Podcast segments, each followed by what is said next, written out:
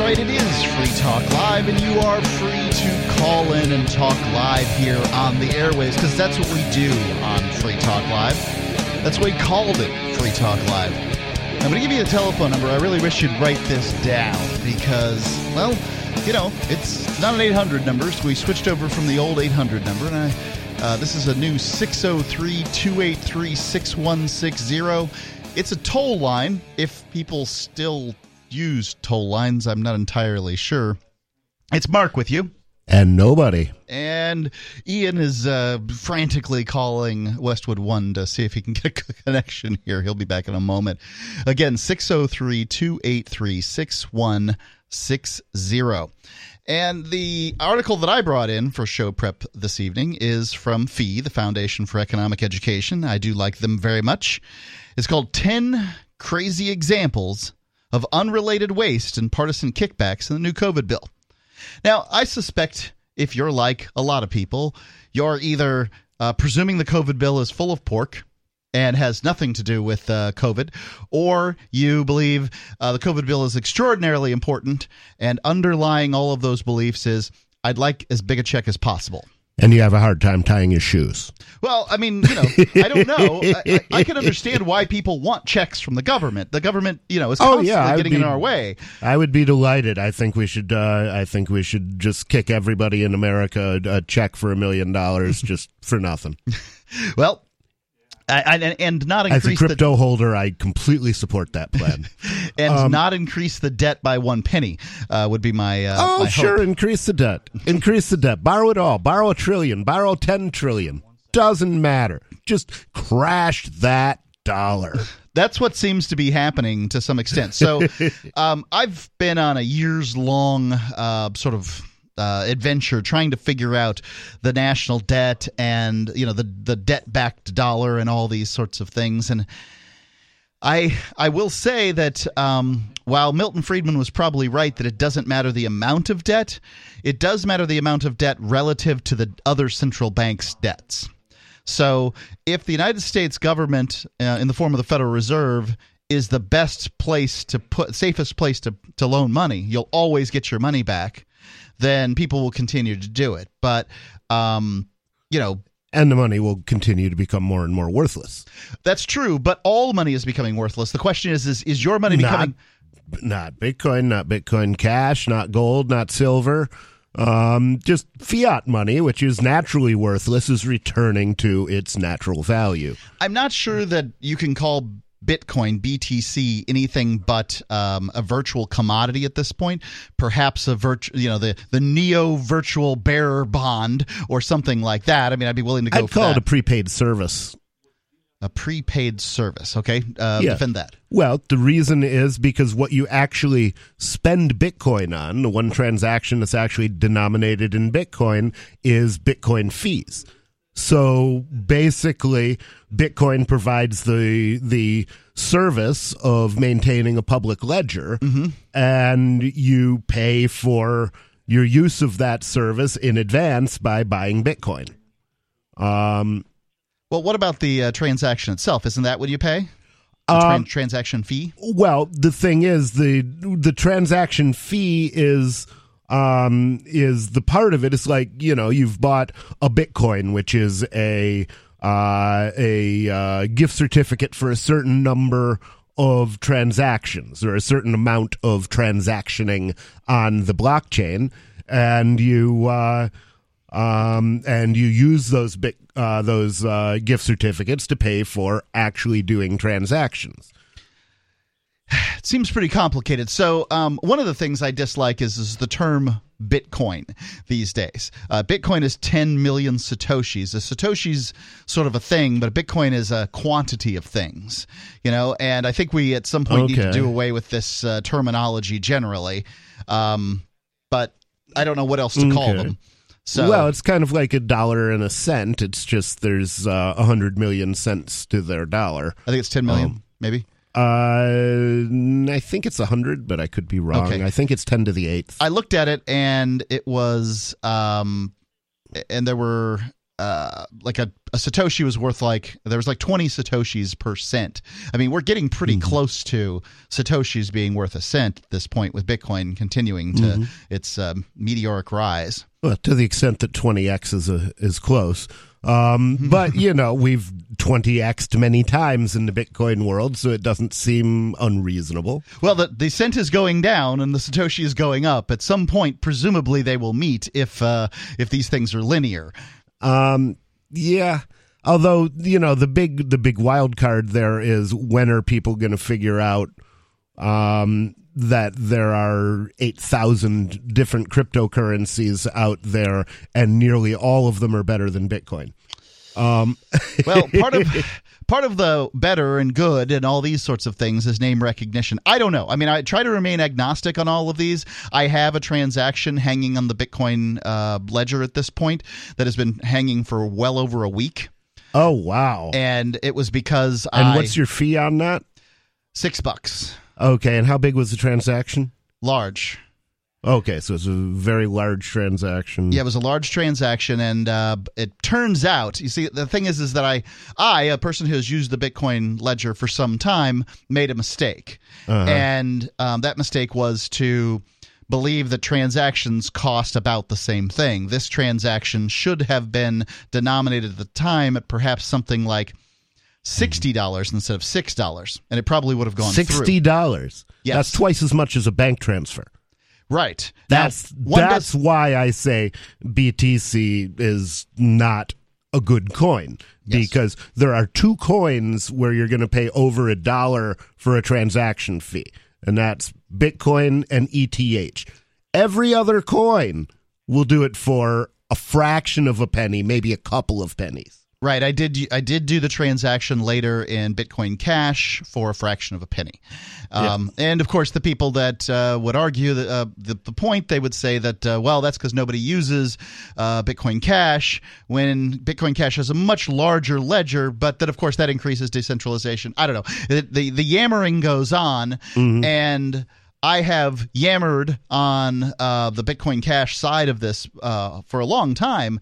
I'd say the one thing that uh, bugs me about Bitcoin Cash is is its uh, depreciation in relative to Bitcoin uh, since I've had it and purchased it, and eh, it's not it's not a good feeling. Well, if you bought it at the uh, at the very start, then yeah, you've had some depreciation. If you uh, you know the uh, as I recall, I don't know what the current numbers are, but for a while, uh, Bitcoin Cash was rising against Bitcoin.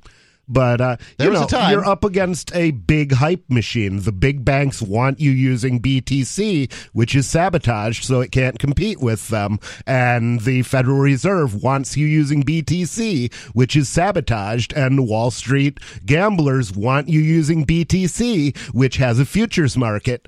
Um, Right. So Bitcoin BTC has a has some real advantages. Um, like when it was created, it was innovative, pseudonymous, fast, cheap, and a bunch of things. Now at this point, you basically can't do anything but major transactions with it. I mean, you know, if you paid seventy six dollars, we just we'll use that as an example, seventy six dollars as a for a transaction fee to buy a car that cost thirty thousand dollars, you probably would just call that, you know, not worth uh, dickering over. I would call it wasting $75.99 and a half cents. You could, um, certainly, but I mean, you wouldn't you wouldn't feel it in the transaction. Is what I'm trying to say. If you bought a house or a car, no problem. But if you're buying a hamburger, then uh, you're not going to pay uh, seventy six dollars for a five dollar hamburger. Uh, true. Yeah, seventy well eighty one dollars for a five dollar hamburger. That's a ridiculous thing to do. So Yes. um, it it is it seems to be ready made for banks because banks could hold a large amount of BTC and use what they call Lightning Network.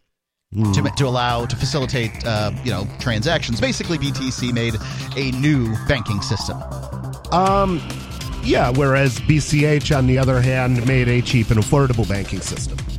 True. The number 603-283-6160 we will get into the story about uh, the spending the covid spending bill and all the waste that's in it. 603-283-6160 free talk live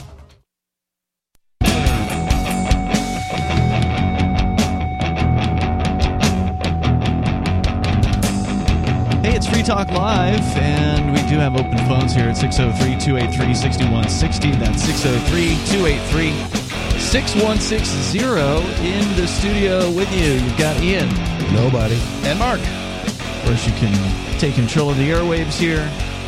You can bring up anything that you want. Uh, there's a lot of stuff in the news. Mark, you had a story last night that uh, we were going to get into tonight regarding the COVID bailout bill, the latest one, because there was what one last year, Yep. and then there's going to be another one this year, and of course we saw what happened to the price of Bitcoin. Mm, Uh, you guys pork. were just talking about that a moment ago. As a result, and eh, you know, there's a strong sense I think with a lot of people that the rise in the Bitcoin price somewhat has to do with the fact that the government was printing out a bunch of dollars in the last year, and they're going to do a lot more of that this year, I suspect. Something like 20% of the dollars in existence were created in the last year. I've heard that on the low end. I've heard other people citing above 30%, but either way, if you just, even if you go conservative and, and accept the 20% number, that's still a staggering number of dollars. Yeah, but if you go conservative, you have to get, hate gay people.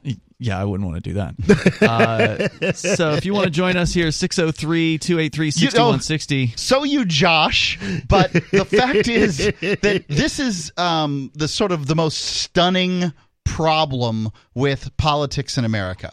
There are a lot of Democrats out there that are economically conservative that see the point that uh, conservatives and Republicans make on economics. They just can't handle the fact that um, Republicans won't shout down the people that hate their gay friends or their friends from different countries or their So they need to go friends. libertarian.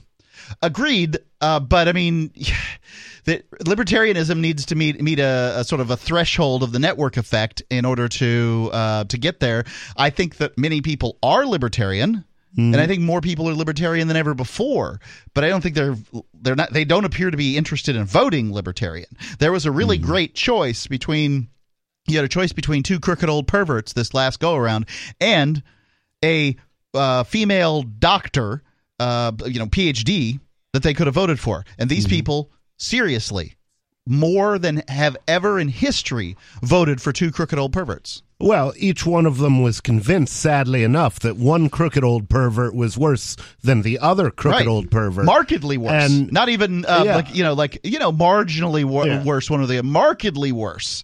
Yeah. And I would say that and that's, you know, due mostly to having a media that's on the take, a media that is designed to prop up the two po- the, po- the two party system and the monsters that own it. how does the media benefit from the two party system? Uh, the media f- benefits by continuing to have their jobs and their licenses to operate because the media is owned by the same people who own the Democratic Party and the Republican Party.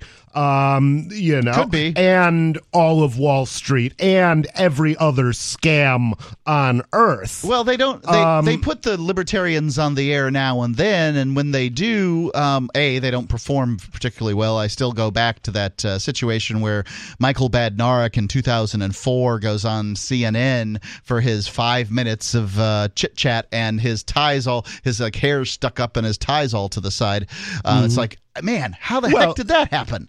Uh, Okay, but it- then again, if that's your biggest concern is, gee, this guy's going to.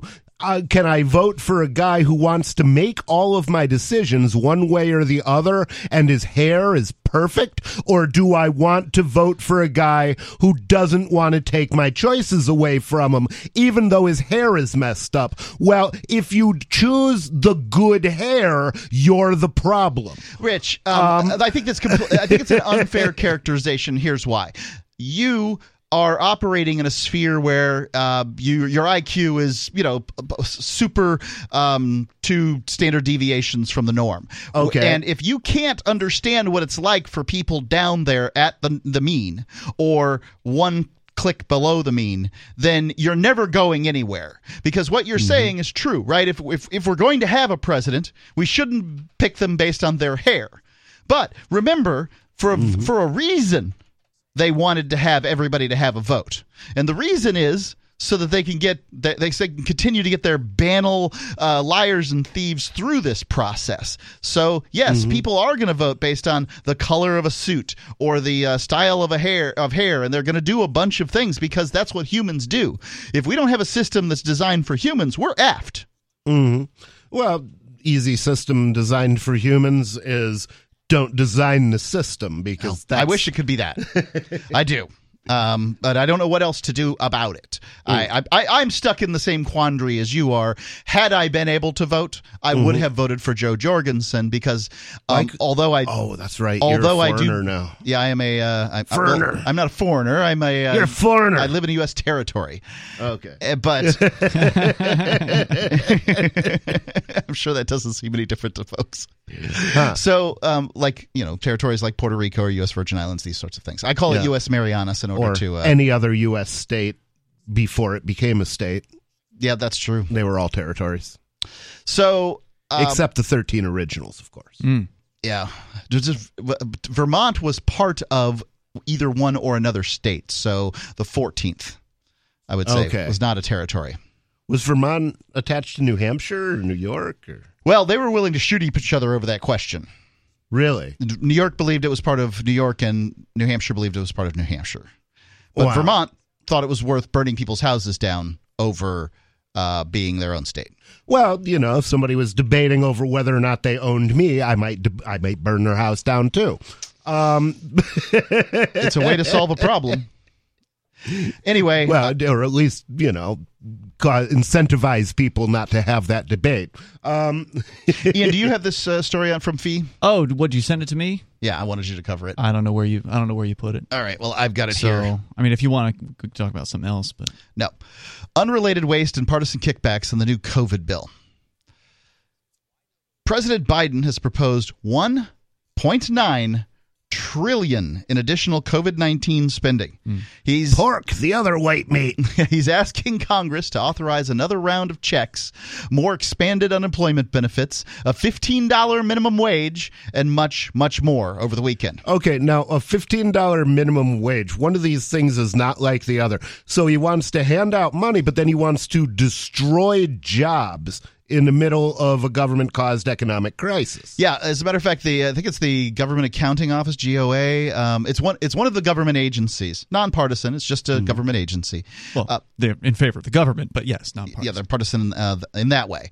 The they have already released this and said that yes, there would be an immediate benefit to the uh, poor people that kept their jobs, but that over time, more and more people who are down between the seven dollar and the fifteen dollar minimum mm-hmm. wage would lose their jobs. Because you Yeah. got to ask yourself this, ladies and gentlemen. If you're starting a business, $15 minimum wage here, 15 cent minimum wage in Cong- in China, where are you going to open your business? Well, if you're taking th- think about a burger shack in the poorest state, Mississippi, is that right? Yeah. Um, and the poorest town, I don't know. Um, and just imagine that versus say New York City or Seattle. Yeah, it makes sense perhaps in New York City or Seattle to say, well, the wages are at nineteen dollars. Um, we might as well just put in a minimum wage of fifteen because it doesn't change anything. Whereas in Biloxi, Mississippi, on the other hand, I, I'm just picking a, a, you know, you can't run a business with a $15 minimum wage. So they are going to put people out. And you shouldn't be, this shouldn't be a national issue. The poorest people are going to be the ones put out. They by the always are. 603 283 6160, Free Talk Live. Looking for a great real estate investment? Consider New Hampshire, which is ground zero for the Liberty Movement. Your first call should be to Mark Warden from Porcupine Real Estate. He's more than just a real estate agent. He's your New Hampshire concierge. Where are the best places to live? Do you want farm, city, the burbs, or forest? Do you want a duplex or multifamily building so that renters pay your mortgage? There are homes in all price ranges in New Hampshire, and Mark can help with financing too. Invest in liberty and property. Mark Warden can help. PorcupineRealestate.com.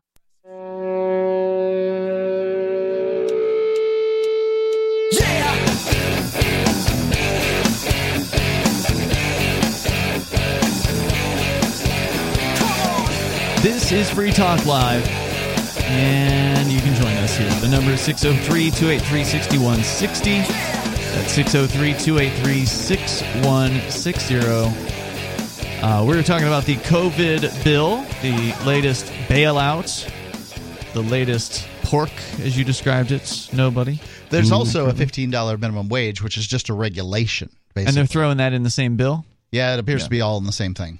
Uh, I did hear a rumor. Now I didn't look at the the details of it. I heard a rumor that that like quietly in the same bill they're going to abolish the tipped employee minimum wage. Isn't that interesting? Yeah, I wonder. I don't know if it's true, but that's just what I heard.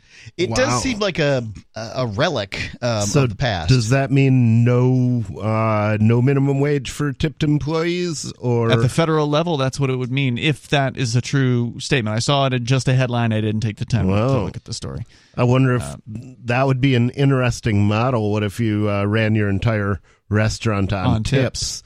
Um, that would be an interesting way to do it. Yeah, I I don't know. I'm. Uh, I hate the tipping model, so I wouldn't want to do anything that uh, that that furthered it. But um, I can, you know, currently that well at at some point in the relatively recent past, tipping the minimum wage for tipping was like uh, people got tips was two dollars and nineteen Yeah, I think it's three something, three twenty, it's twenty, really low, three fifty or something like that. and But if you're making a thousand dollars a night in tips, who cares? Indeed, um, and the you know what they'll say is is that when I was uh, working as a server, they'd say that uh, your side work, so cutting up, um, say lemons or you know restocking the cups or whatever that they give you assign you to do was what you got paid your uh, minimum wage for and then you know of course your tips were for serving tables and I don't know that that's exactly right. I think that that's intended to be this is the minimum you get in case business is slow. Uh, that's what a minimum wage would mean. I think the most uh, insightful fact I can make against minimum wage is Paul Krugman, who is uh, pretty well. Uh, why don't you give a quick uh, definition of Krugman, uh, Rich? Krugman is an economic idiot who thinks that the uh, that we would actually be richer if we had a fake alien invasion and spent billions of dollars preparing for it. He, this this Wow, it's insane. stupidity did not, however, stop him from winning a Nobel Prize. and being regularly published in the, I believe, New York Times. Yes. What Krugman said, so he's uh, he's liked by the leftists uh, quite generally. He uh, said that when I was I listened to him debate a uh, I can't remember the gentleman's name off the top of my head right now, but he was a uh, Heritage Foundation fellow, so a conservative and a liberal economist were debating, and among other things, the minimum wage.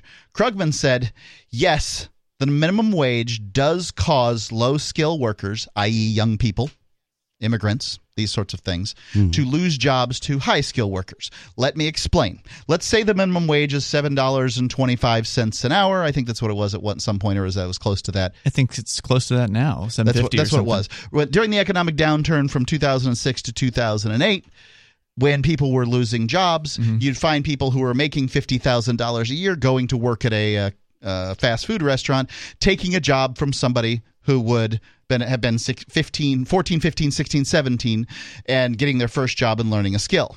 This is one of the reasons why the millennials are complaining is, is that they never got uh, good education on how to work a job. I had a job starting at the age of 12 and worked at the same place from 12 to 18. I learned more in my after school job than I did at school during the day. Of course. Well, you can still have an after school job. It's just now you have to be able to earn enough to feed a family of four before you're allowed to have that job. Right, because they want a wage that uh, supports, uh, you know, a living wage for a regular worker. It's it's really insane the idea that you would immediately step in at a, at you know a regular worker wage. Krugman said, "Well, maybe we need a minimum wage based on age." So instead of um, you know instead of just saying, "Hey, this regulation's pointless," let's further make more regulations surrounding this regulation to make it better or whatever. Really, honestly, no amount of control is enough for these people. Right. That that would Yeah. be you know not good enough because some 14 year olds would be better than other 14 year olds and it would just keep on going on. And uh, you know what about the immigrants as they come in? I mean you know they're not going to be if, if you don't have the command of the language that i do you're not going to be able to compete with me in the same way. I think that what we ought to do is set Paul Krugman's minimum wage to $1 trillion a year, and then we'll never hear from Krugman again. right if, if they did pass that then then uh, new york times would let him go Yes. and he'd never have a job because his minimum wage would have been set too high Exactly. and- and that will completely silence that ignorant The idea Something I can't say. the, the idea that any politician or any economist or anybody can determine what every one of the wages of the 325 million people in the United States or the 8 billion people on the planet, the idea that any one person can determine what those people should make at a minimum is absolutely ridiculous. And the That's what communists thought. yeah, The- the- they, and they failed like time and time and time again. But you can't tell a commie that. Nope. Um, so the idea that But it uh, wasn't real communism. right, it wasn't real It's only really communism if I'm in charge. You know what's not real? Com- what's re- not real socialism? Democratic socialism. I mean, socialism has a definition. It means state ownership of the means of production. What Bernie Sanders proposes isn't socialism. It's a robust welfare state. Um, but Well, it's a massively destructive welfare state. I'm not saying it's good. I'm just saying it's not the definition of socialism. So Yeah. people who are saying that things like Venezuela and the USSR aren't socialism don't understand what real socialism is. The Hmm. people who are saying things like Denmark and Sweden are socialism don't know the definition of socialism. I mean, why Yeah. do you have Socialism to co-opt? has to have the dictatorship of the proletariat. If it's not a dictatorship, it's not real socialism. yeah, it's really. I mean, I don't know. Just a kooky, kooky world. I don't get it. Okay, so you had a story about the was it five different highlights? Is It's that 10. right? From Ten. Ten highlights. Ten highlights from the bill or from lowlights, however you want to look at it. Yeah, the Foundation for Economic Education. Number one, $1 billion for racial justice for farmers. In the $1.9 trillion coronavirus stimulus package being pushed by President Biden, it puts more than $1 billion towards social dis- socially disadvantaged farmers and related groups, including an equity commission, agricultural training, and other assistance to advance racial justice in farming. Now, if you're not doing well as a farmer today, how is this going to stimulate the economy by giving you money? You're clearly, I mean, farming is something that takes a f- at least a full year to get good at, right? So, so racial justice in farming, um, which just says to me that, Does that just mean that um, minority farmers will get a bunch of money and then Yes. they'll basically be being, like a lot of corporate farm welfare, be paid not to do anything, essentially? well, they'll probably be they'll probably be expected to do something, mm-hmm. but they'll get extra money to you know to to prolong the mm-hmm. demise of their mm-hmm. farm if they're not good at farming. If they are, there's They're probably some, expected to vote Democratic. That's what they do. yeah. This was this is a payoff to vote Democratic. I see. This is what it, I mean. Basically, all it comes. But there aren't to. that many farmers, so it's not going to be a whole lot of votes. No, I this mean is, this there's seems like more. corporate welfare. to there's probably more farmers than there were ten years ago, though. Really. Yeah, I think my guess is, at least in some states, people are starting farming. They're doing. There's sort of a mini back to the land movement, Hmm. and so people are starting farming in order to do CSAs and deliver food to people individually. Anyway, I'm seeing a lot of farms start up. I don't know of any that are. Hmm. Uh, mine did. Mine failed. Mine's gone. Um, Okay. But it was never making money anyway. It was a hobby.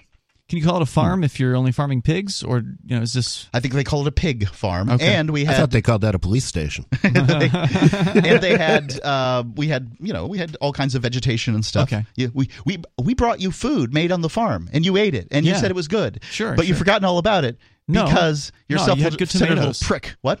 No, you had good tomatoes. Yeah, they were oh, so good. I mean, if you're going to grow one vegetable ve- piece of vegetation, grow tomatoes But isn't it a fruit? The difference it is a fruit. It is a Yeah, fruit. okay. Yeah, is ketchup a uh, is ketchup on French fries a salad? Nope. It's got uh, well, let's see. There's oil, vinegar, tomatoes, and potatoes. Is that not a salad? Don't think so. Uh, you have to have more than one vegetable for a salad, my friend, and there's not a a single fruit. vegetable in there. 603 283 6160. That's Vegetation. 603 283 6160. If you want to join us here, you can take control of the airwaves, and we got more of this list of pork and such out of the COVID bill that they're talking about. They're not, they haven't passed it yet, but give them time. Maybe by the time they pass it, it'll be 3 trillion. Free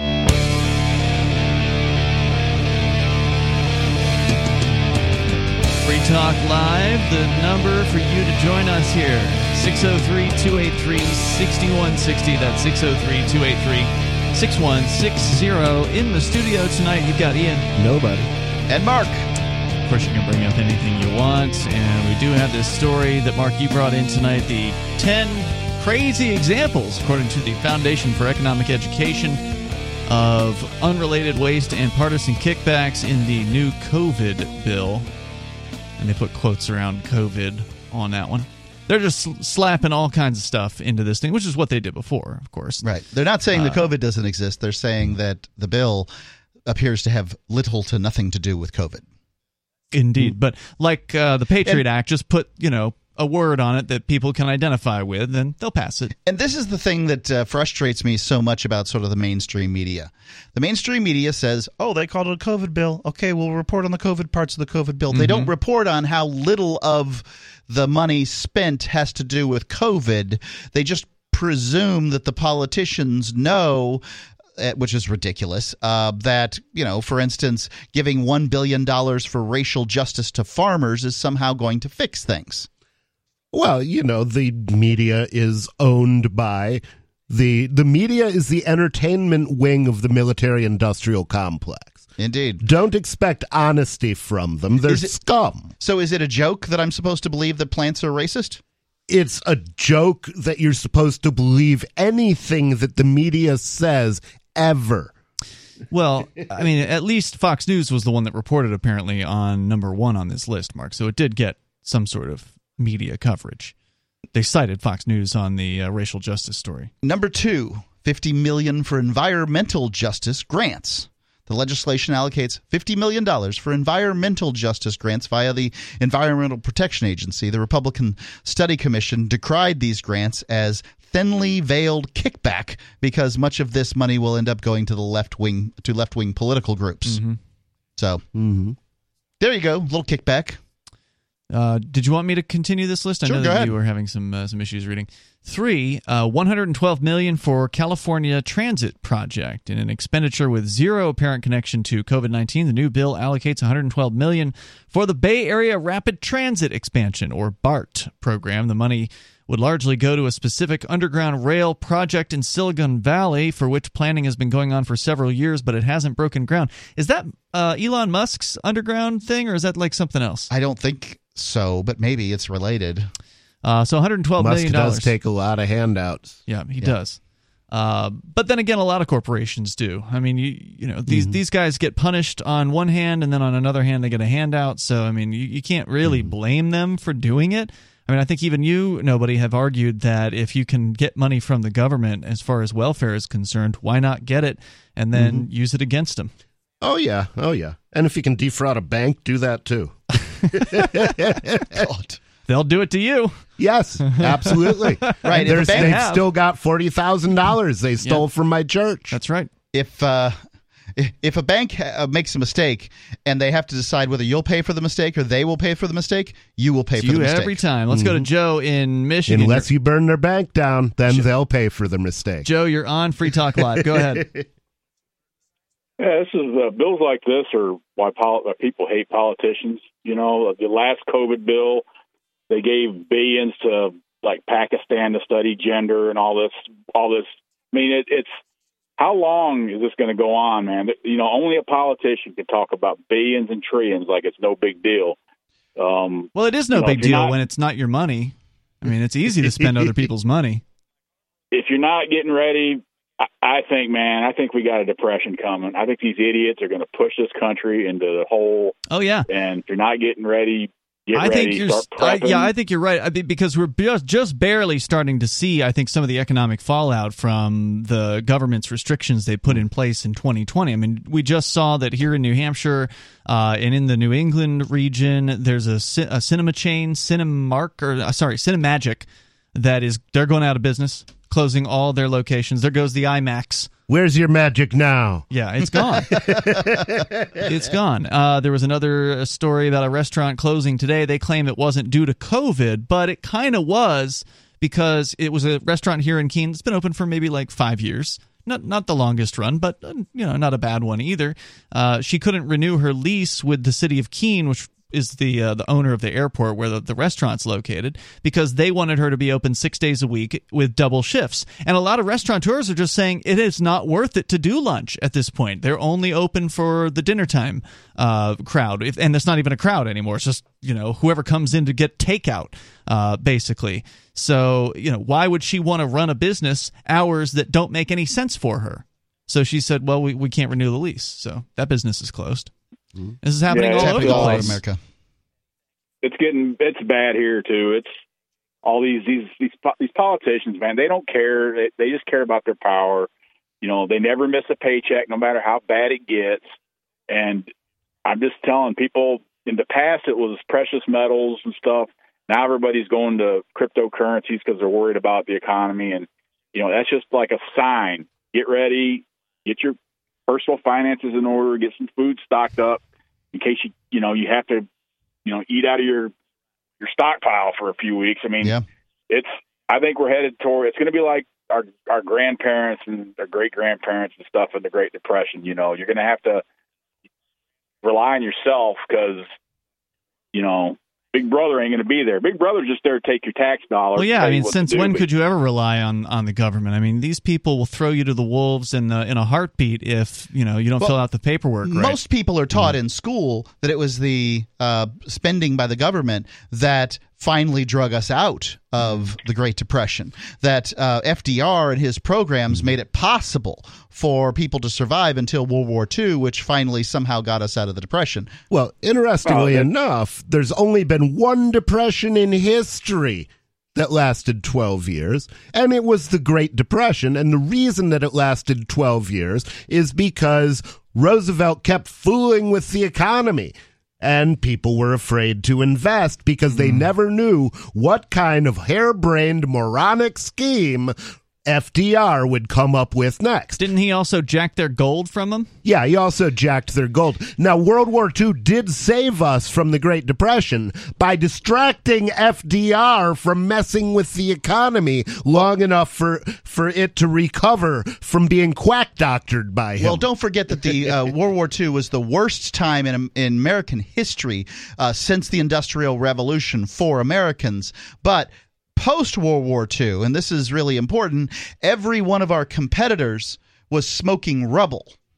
And so, if you wanted to buy a washing machine, there was only one place that could make one in 1948. You know, uh, but like the rest of the places, Westinghouse. R- That was that was it. And so um, World War II did bring the United States out, but for very strange reasons, not the reasons that they tell you in school. The government funded Yep. school, by the way. That was uh that's you know that Keynesian economics. You know Hayek Hayek was right. that They weren't. You know and um and we're gonna they never learned the they've never learned the lesson and we're gonna repeat it. So Joe, thanks right. for calling tonight. Appreciate the warning. Uh, hopefully, people will take it seriously.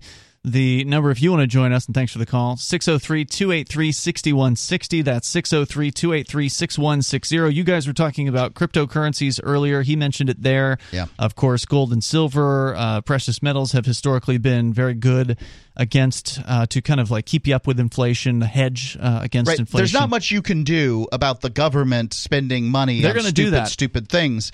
I mean, it, you you're it's a treadmill to try to change what the government does. No, the best thing you can do is advocate for secession and prepare yourself for the end of the uh, the federal government. I'm not sure secession's going to happen until the federal government just collapses of its own weight. But whatever you Mm-hmm. can, uh, you know, I, I get the uh, the goal. What you can do, really do, is you can protect your family in whatever ways you think are best. Now, if you if you think that's ammunition and freeze dried food, then by all means. But consider prepping for success too, which appears to be cryptocurrencies and silver and gold and things like this.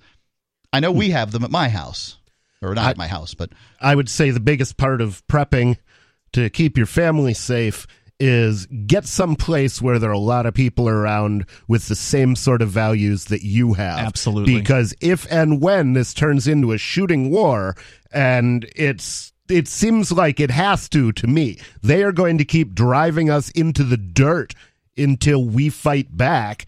And when this turns into a shooting war, being surrounded by people who believe the same things you believe uh, may well be the difference between life and death for you and for your family. I tend to think it won't be a shooting war. I will uh, will uh, agree with you that the nation is founded upon a revolution, but point out that when a revolution occurred in January of this year, a minor one. The, the That wasn't a revolution. revolution. That was a The- bunch of selfie taking tourists. The smallest. Well, there's some people that climbed walls that had ropes, and they were prepared. And for then they took selfies. I don't care what they did. What I'm telling you is, is they called them white supremacists afterwards. They used the worst Make the point in a moment here. We'll continue. Uh, hour number two is on the way. You can bring up what you want. This is Free Talk Live. Bitcoin.com is the best source for learning about cryptocurrency. Go there now, click on Get Started at the top of the page. Once you do that, you'll find a cornucopia of information, neatly organized for your needs. If you're a knowledgeable crypto user, check out news.bitcoin.com where you can get the latest headlines. Bitcoin.com is your source for buying cryptocurrency, getting a wallet app, mining, trading, and all the latest cryptocurrency news, all on a slick and easy to use website. All put together by the best minds in the business to teach you about cryptocurrency. Bitcoin.com.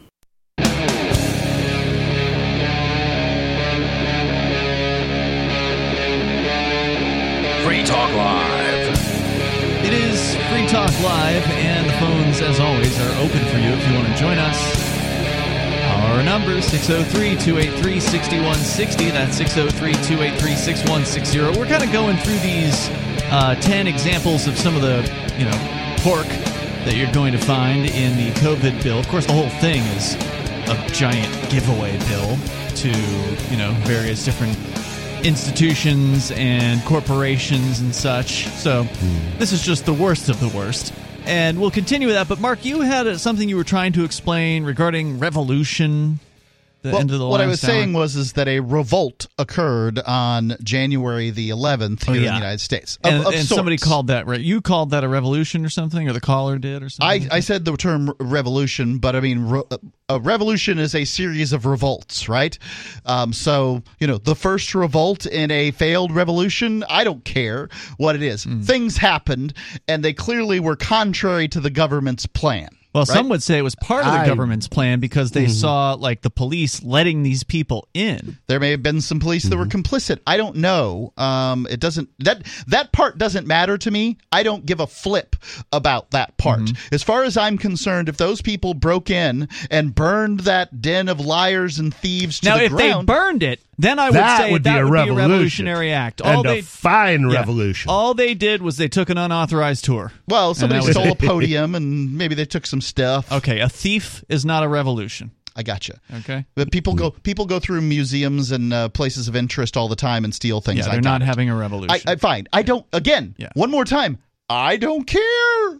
But what I do care about is is that when I go listen to NPR, and remember I used to be a donor, and Hmm. I start hearing things like white supremacy, and there was the, the first time the Confederate flag has ever entered the U.S. Capitol. They made this all about people's color, and they've they've they're doing this over and over again. Hmm. Ladies and gentlemen, watch the news in 2021 and find the toddlers. And by toddlers, I mean people that say, "Look, there's a red car, there's a yellow car, there's a blue car, there's hmm. a brown human, a black human, and a white human." Well, they ignore- That's what I mean. I Yeah. mean this simplistic, mouth-breathing idiocy where we judge everything that everybody does, and the the content of their character is judged completely on the color of their skin. Yeah, I, hmm. they ignore conveniently, and I'm not a I'm not a Trump supporter, but I was at a couple of the Trump what they called "Stop the Steal" protests. You'd go to any protest. 2020. Yeah, I went to Black Lives oh. Matter. I went to Stop the Steal, um, and Black Lives Matter was more fun. no doubt. But there were actually a couple of the, a couple of the best speakers at one of the Stop the Steals I was at were two black guys, uh, and they they didn't I don't know if they knew each other. They spoke separately, and I put some highlights in my highlights video from what they had to say, and you know, they're, the whole Trump supporting bandwagon was full of all kinds of colored, uh, pe- you know, colors of people. Yep. Uh, So. Yeah, and it's uh but again the the media drummed and drummed and drummed this idea that Trump was a racist and anybody who supported him was a racist. Mm-hmm. and without ever playing any sort of proof that Trump was actually a racist. Whereas Joe Biden, within the first you know few weeks of him being uh, put into office and prior to that, has made it crystal clear he's a racist. He doesn't he doesn't think that blacks and Hispanics in any area of the country because he said in rural and and urban areas uh, have the ability to use the internet. Well, maybe blacks and Hispanics in suburban areas can. See, this is, I would agree with you. I agree with you that uh, that the the whole Orange Hitler thing is this contrived notion. Yeah. Um, I, you know, the the fact is, is the Democratic Party hasn't stopped being racist. Now they're what they're doing, proposing is is to disable black and brown people by giving them free things. And ladies and gentlemen, all you have to do is read about what welfare does and you'll figure it out. As a matter of fact, I'll make it easy for you. Why in government uh, natural preserves do they have up signs that say, "Don't feed the bears"? They'll say right underneath it. It makes them, uh, you know, makes them lazy, and they want to, you know, looking for handouts. They stop their ability to, uh, you know, do their own work, which is foraging and these sorts of things, and they're, you know, hitting dumpsters and doing all that sto- sort of thing. Well, the reason they don't want you to feed the bears is the same reason that you should not give handouts to to people, in corporations, and anybody. Let the market decide who makes it and who doesn't, and let charity determine how they're going to hand out the freebies.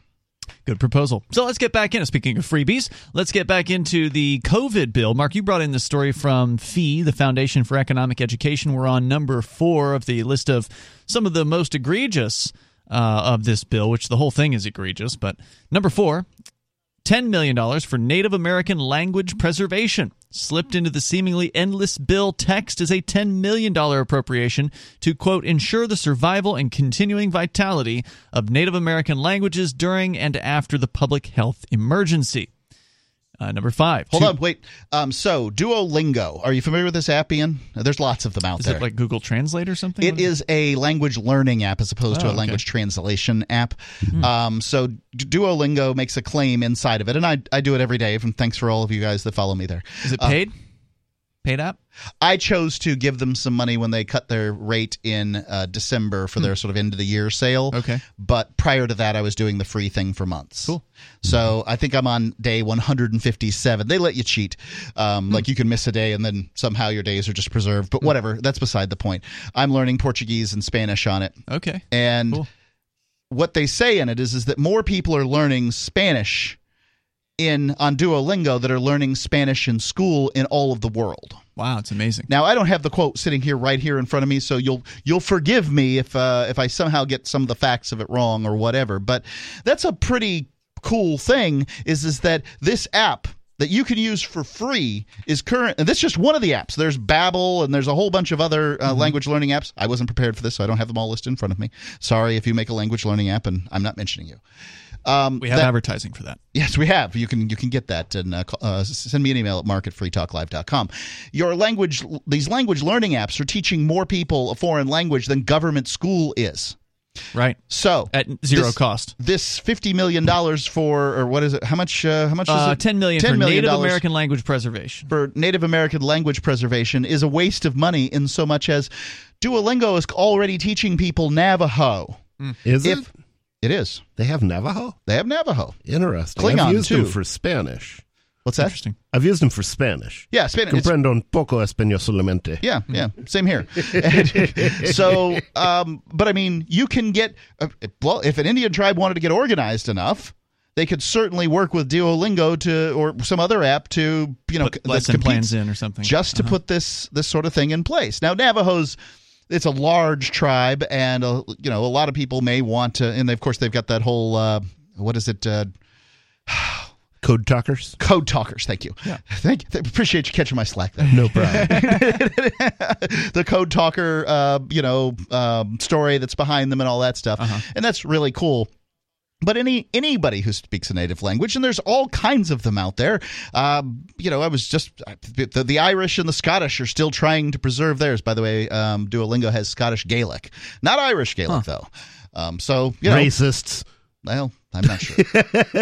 Uh, number five on the list here $200 million for museum and library services. And those, of course, are things that are for the most part closed right now. Under this bill, the Institute of Museum and Library Services would be allocated $200 million a year in taxpayer money.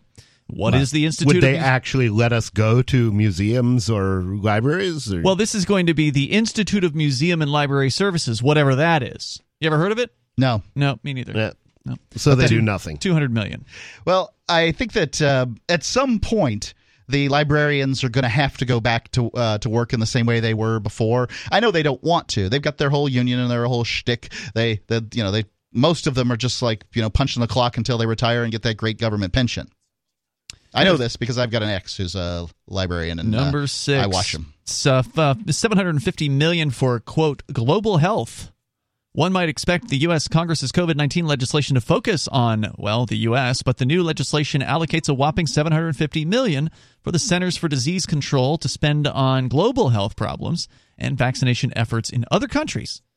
Number seven, seven hundred and fifty Well, million for Sounds like they're trying to uh, reduce immigration by killing off the populations of other countries. another 750 million goes to Native American housing. So that's It doesn't uh, have anything to do with COVID. Did I'm their not saying- houses get sick? It's 603 283 6160. That's 603 283 6160. And as long as you hold money in dollars, you're going to see your value go down. Guaranteed. Who has to build more housing after an epidemic?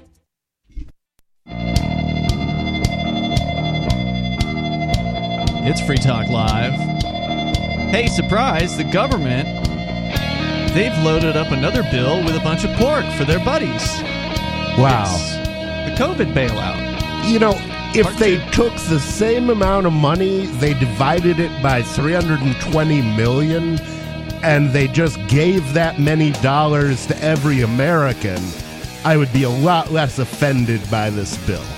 I would And that agree will with never you. happen. Yeah, I would agree with you on that statement that um, you know, like at the very least, I, I can see waiting people who have waiting people who have small businesses a bit more or something like that because I mean they're getting See, hit I really don't, hard. because if you give people money, they'll spend that money at businesses, and they'll go to those businesses that produce things that they need. In so some money will flow into businesses. In some cases, those just a trickle up effect. In some cases those businesses will be uh, shut down by the government and people won't be able to spend money at them. Well, stop doing that. Yeah, I'm with you. Um, There's less than 100 people in the hospital for COVID in, in the entire state of New Hampshire. Wow. That's one out of every, what, 15,000 people? That's Yeah. hardly anybody. yeah. There's 10 counties in New Hampshire, so Yeah. I mean, there's a lot of Count them. That's people. 15 people per county. Uh, I think Yeah. you said 100 people, so that'd be 10.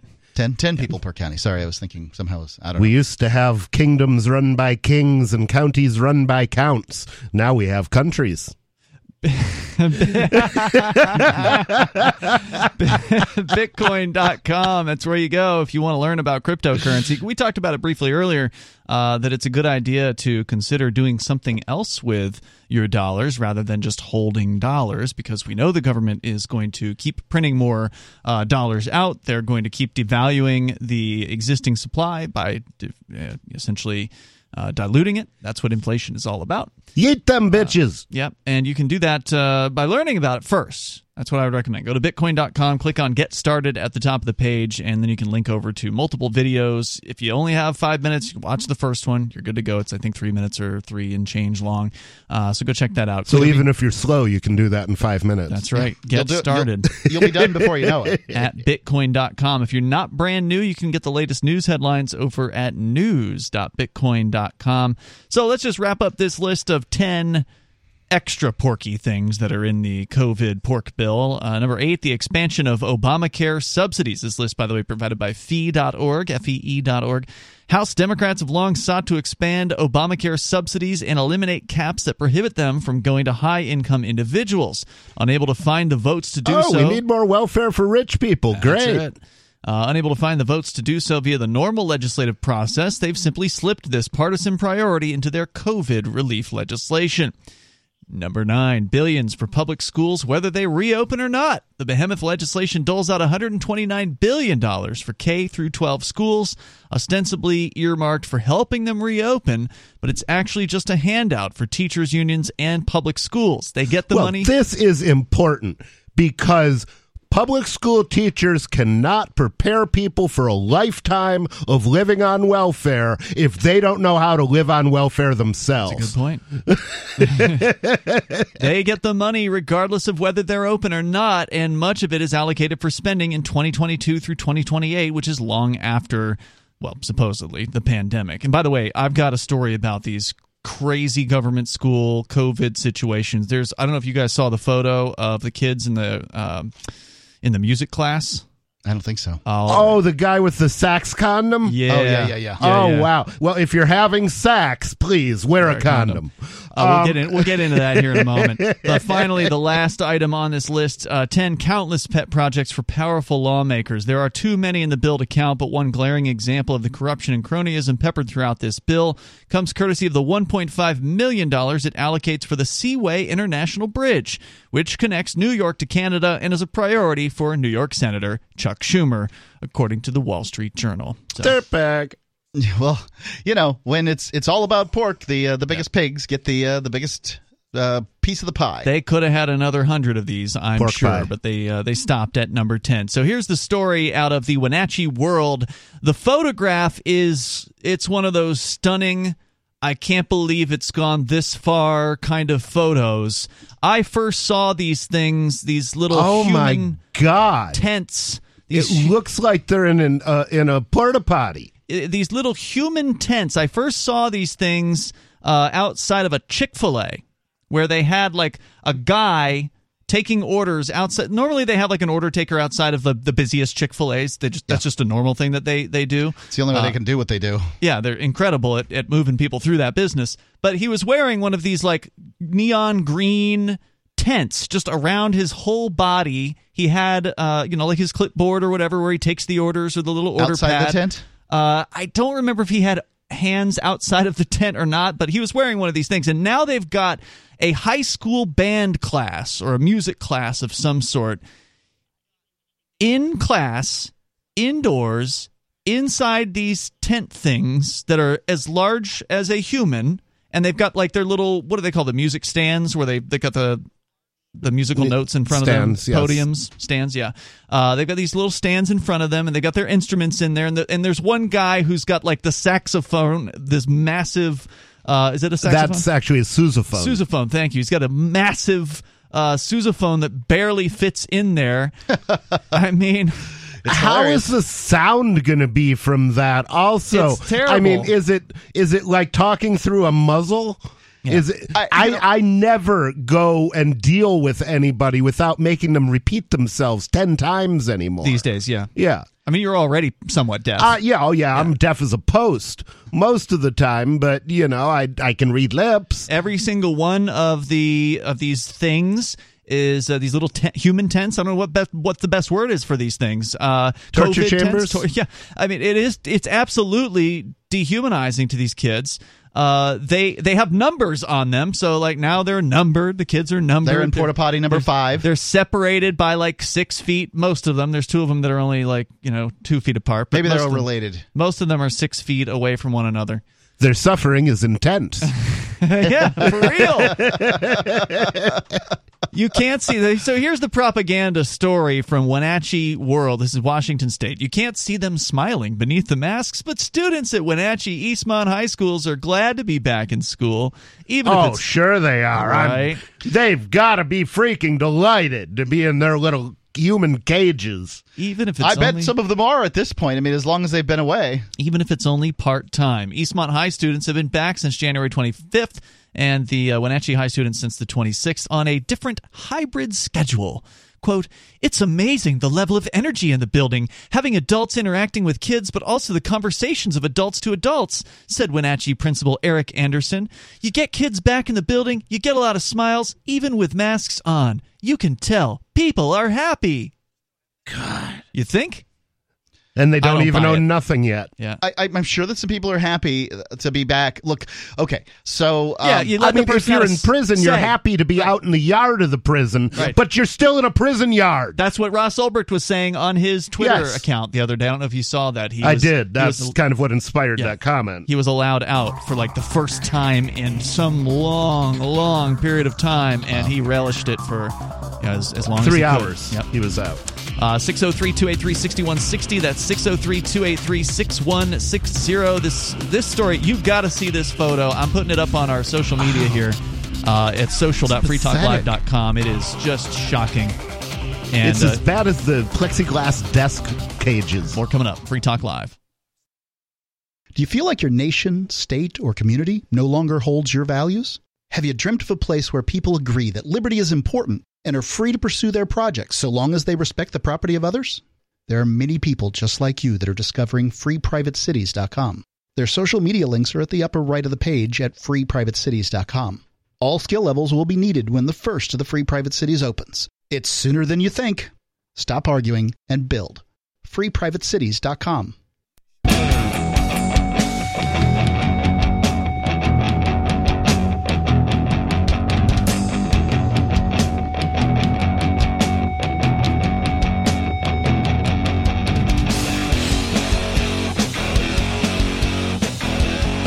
This is Free Talk Live. Our number is 603 283 6160. That's 603 283 6160. In the studio tonight, it's Ian. Nobody. And Mark, You guys were just talking about drugs off the air, and I actually have a story tonight that I mentioned I was going to talk about last night. We ta- we brought up Carl Hart, uh, who's one of the doctors that's done some very interesting studies on why people get addicted to drugs. Uh, I believe he was involved in that study uh, some number of years ago, which in, which had uh, people who were like serious crack and meth addicts were given the opportunity to they were in like a hospital study for like a three week period and they knew they were staying there for that three week period. They were told that they could get like a really nice crack rock or some you know 100% or close to 100% pure meth or what like the best possible quality uh, drug that they they were addicted to they could either get that or they could collect 20 bucks at the end of the study and they were given this opportunity once a day for the three week period. And it was interesting to see. I think they were even given that opportunity a little more often. It might have been more often, but it was at least you know once a day. And so these people were, you know, the idea was to see at what dollar amount would people because they were offered it like five bucks and they were less likely to take it. Sure. when they were offered there's a, twenty. There's a cost benefit ratio uh, for yeah, any, everything. And uh, if you gave people $100 not to do drugs for a day, some people would do it. If you gave some people $200. What if they ma- raised the minimum not drug doing wage to a million dollars a day? Then some would people would anybody still do pay drugs. anybody not to do drugs? no, they wouldn't. In this case, they were given the choice. You could either take the crack rock or you could take the twenty dollars at the end of the study. And so the idea was to see, well, what are these people who are supposedly like hopeless drug addicts, right? Like they're they are addicted to crack. What would they do if they were given a different incentive? And it turned out that a lot of them decided to forego the crack rock and take the cash payment at the end. So I believe Carl Hart was involved in that, and now he's got himself. Now the question is, could they get crack cheaper on the outside? So were they just? Um, how did the value of the rock they were passing up compare to the value that they could have bought with compared to the rock that they could have bought with that twenty dollars when they got out? Supposedly, this was the good crack. Well, the Um, idea was that they it was very good crack that they could have been given, and the idea is they were addicts. So an addict you would expect would be like, "Give me the crack." Yeah. Right. Yeah. Oh, there's crack. Give me the crack. Best crack ever. I'll take it. It's Got a, any it's more a of that crack? question, though, is is that if you offer a crack addict, uh, addict one rock today, or two rocks tomorrow, or three rocks the next day, what will they pick? That's that. That's kind of what this question was, except they were using cash instead of more rocks. Uh, and so that's Right. uh, so my question was really, how would that reduce to more rocks? And and I say this as a as a former crackhead. Um, you know, I had, I had a brief career as a crackhead. So there's uh, Carl Hart's been in the in the news here over the last few days uh, because he's got himself a book that he's written called "Drug Use for Grown-ups." And I want to tell you a little bit more about that coming up here. But what first brought it to my attention is a headline, which is sort of a, uh, you know, uh, an, a, a shocking sort of headline from the New York Post Columbia professor, I do heroin, heroin regularly for work life balance. So it's kind of about. Yeah. Uh, I saw that Me? article and I don't like it at all. Carl Hart is a Columbia University professor of psychology and neuroscience. He chairs the psych department and has a fondness for heroin, not only as a subject of scholarly pursuit, but also as a substance for personal use. At age 54, the married father of three has snorted small amounts of heroin for as many as 10 days in a row and enjoyed it mightily, even if, as he recalls in his new book, Drug Use for Grown-Ups Chasing Liberty in the Land of Fear, He's experienced mild withdrawal symptoms 12 to 16 hours after the last dose. But as Hart sees it, the discomfort is a worthwhile trade-off. He says, quote, There aren't many things in life that I enjoy more than a few lines by the fireplace at the end of the day. He writes, pointing out that the experience leaves him refreshed and prepared to face another day. Kids, don't try this at home. Yeah, this sounds like a really bad idea. So, um, what I would say to that is, is that addiction isn't linear. Like maybe he thinks it is, and maybe he's you know maybe he's the one in a million who can pull all of this off. But if you continue to do a drug, the addiction continues to build up, and the amount of pleasure you get from a given drug uh, that you mm-hmm. take recreationally is going to diminish. All you have to do is look at alcohol, for instance. I mean, you know, the mm-hmm. first time you drank, you you you got drunk pretty quick, and it was probably a better experience than it is, say, today. Mm-hmm. 22 years in AA has has told me a different story about that, which is a normal person can drink alcohol, can even drink alcohol to excess every day of their life, and they will not become an alcoholic. Mm-hmm. AA is And wrong on that. I think that is absolutely the truth. But Well, what a second. happens is the people who actually do, especially heroin, are screened. Okay.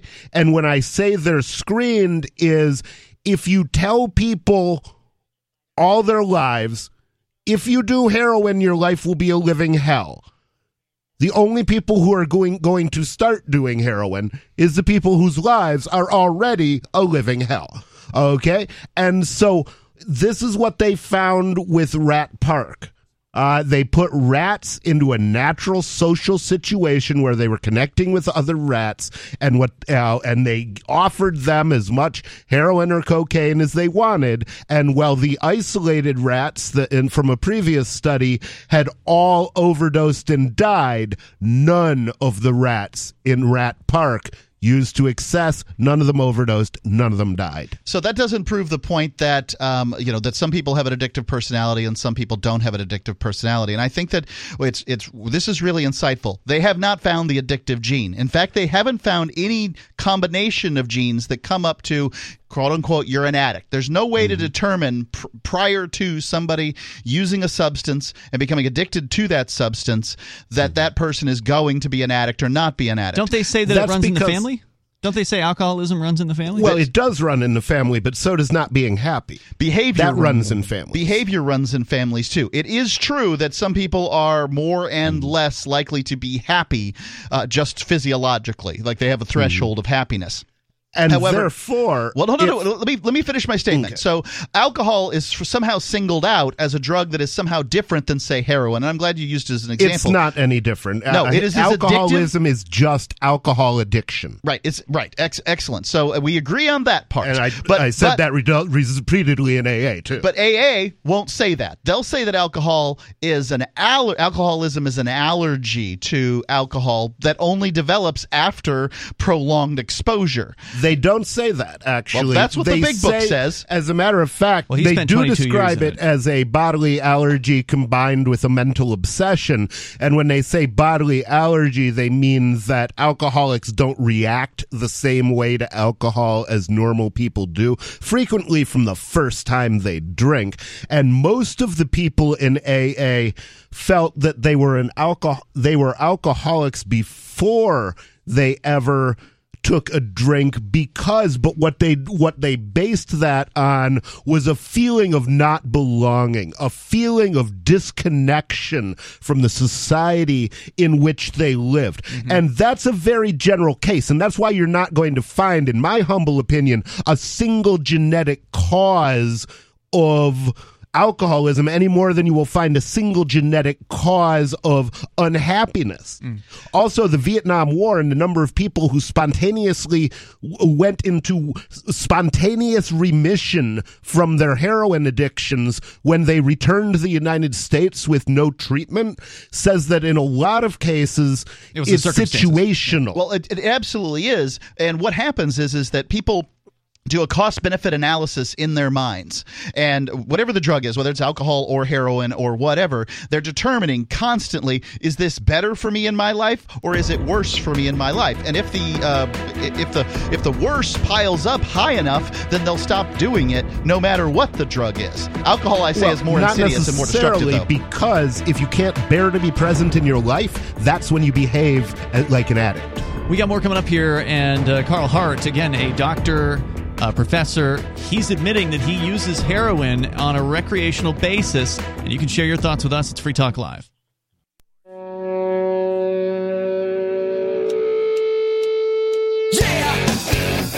Oh, yeah, it is Free Talk Live. And the number, if you want to join us, 603 283 6160.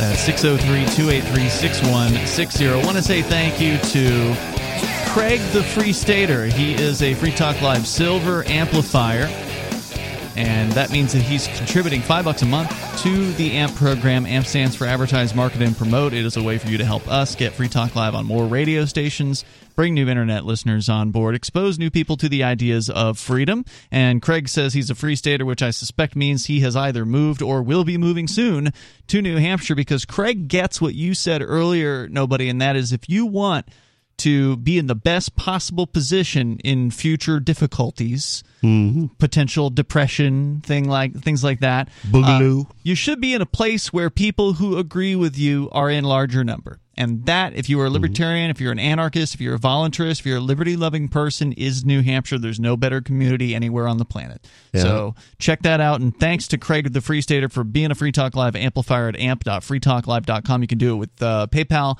you can do it with your credit card, debit card, or Bitcoin BTC. Let's go to Tom in New uh, Hampshire, and uh, then we'll keep going on the, the drugs. Okay. Uh, well, just on here. the Free State Project thing, I got to say, I may not technically be free but being surrounded by people that I think that think I should be free makes it a lot more bearable. It sure does. It, it definitely helps. And let's go to Tom. He's in New Hampshire. Tom, you're on Free Talk Live. Go ahead.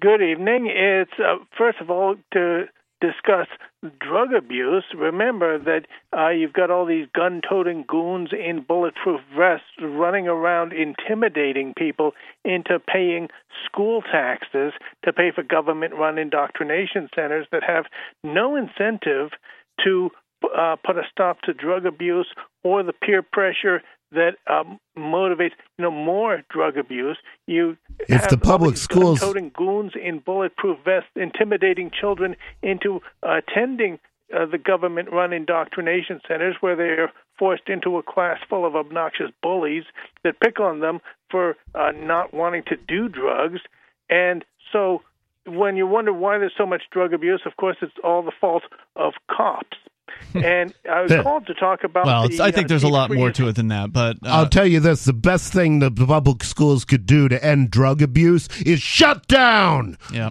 yeah, absolutely. Now, let, let me go on about yeah. the deep freeze in Texas. Of course, uh, the problem is that when the power companies didn't have enough electricity to keep everybody warm, uh, and it, see, they didn't have any competition because the government prevents them from having competition.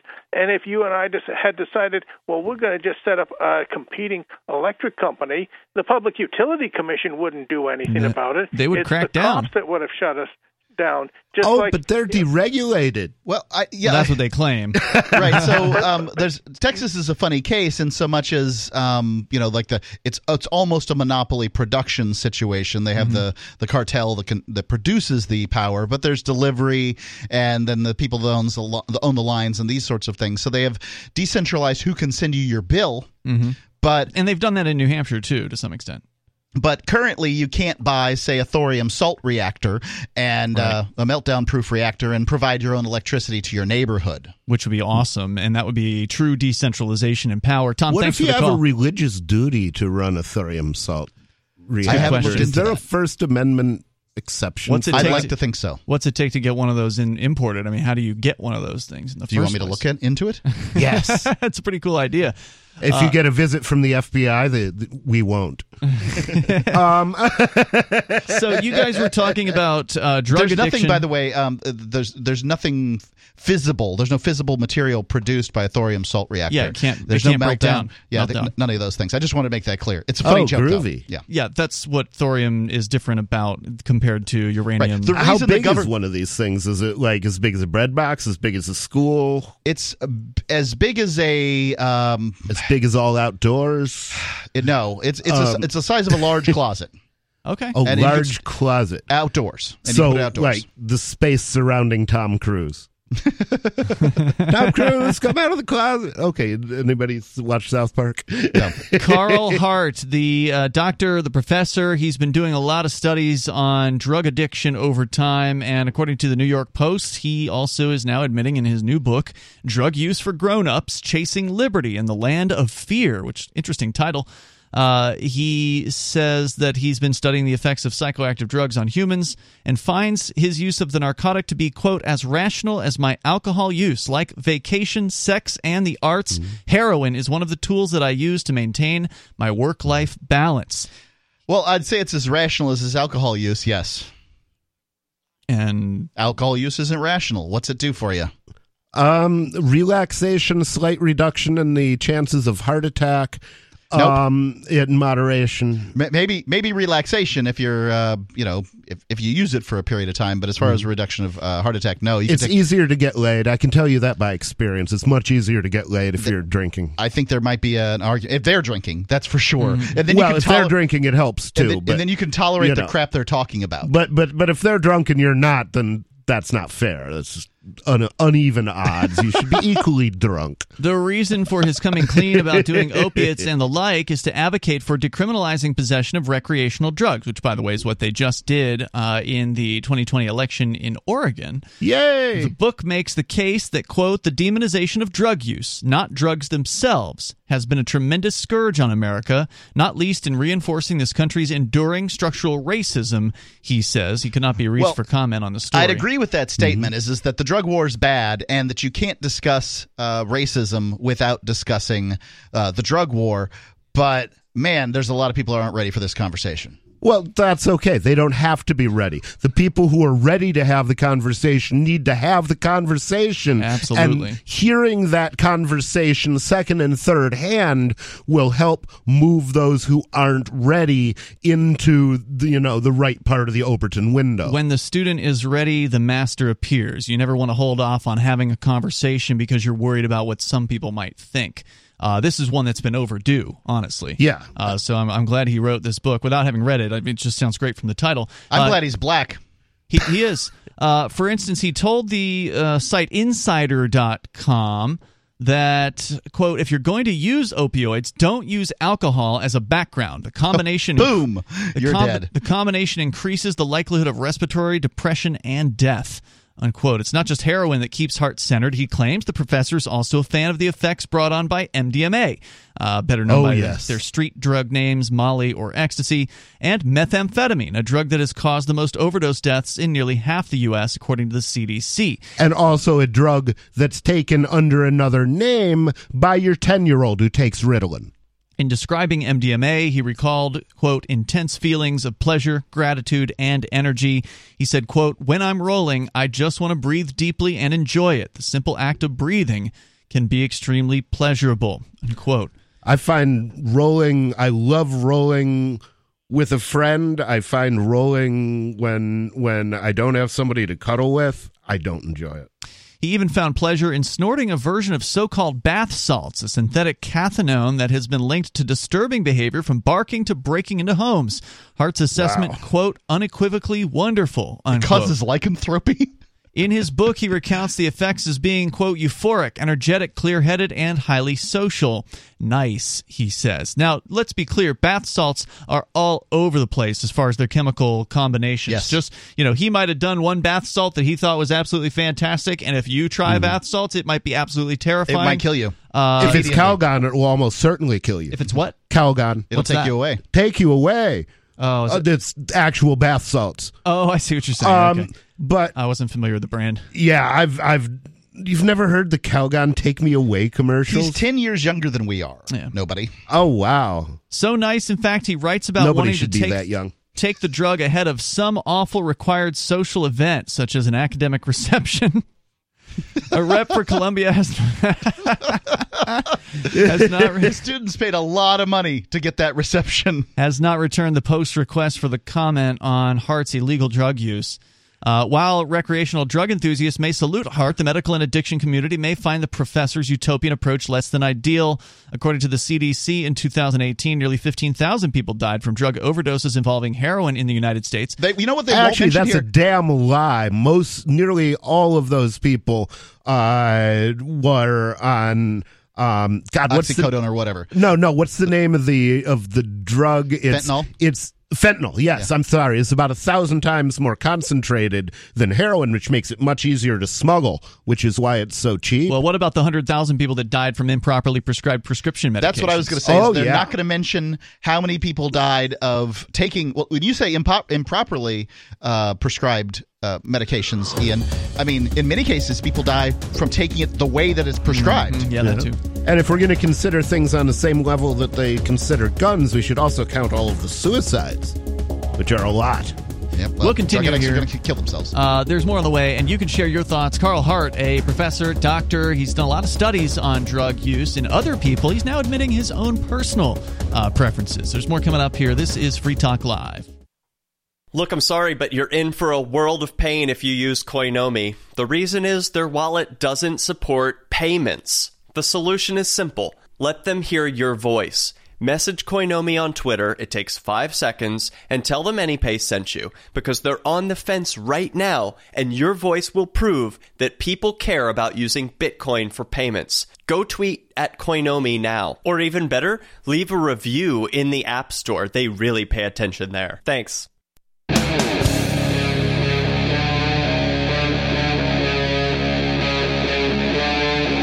Free Talk Live. It's Free Talk Live and open phones as always. Should you wish to join us, the number is 603 283 6160. We're talking about drug use as an adult. Dr. Carl Hart has written a book called Drug Use for Grown-Ups. And the subtitle is Chasing Liberty in the Land of Fear.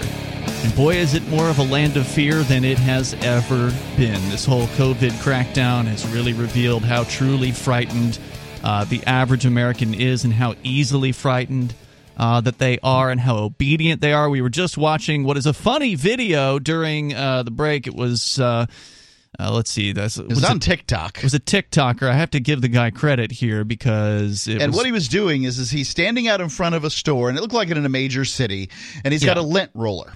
Now he's got a mask on, and, he's, got- just wearing a hoodie and a hat. yeah, and you know, he doesn't have like a construction uniform or a clipboard He's got or anything. no no attire that suggests that he's in charge, Right. And he uh, just tells people to put their arms straight out, Yep. uh, uh, you know, straight out from their sides, and uh, then he rolls the lint roller across them before they go into the store, and then they go, go into the store afterwards. Okay, And even after he does it, people don't seem they're they're not like, wait a minute, why did you do that? They just want to get in the store. I think the the major thing is is that uh, America has just turned a corner where they where they will put up with anything in order to get along with their lives. T- his uh, TikTok is at T Tyro, T T A I R O, and the number one. That is uh, where you can find this guy.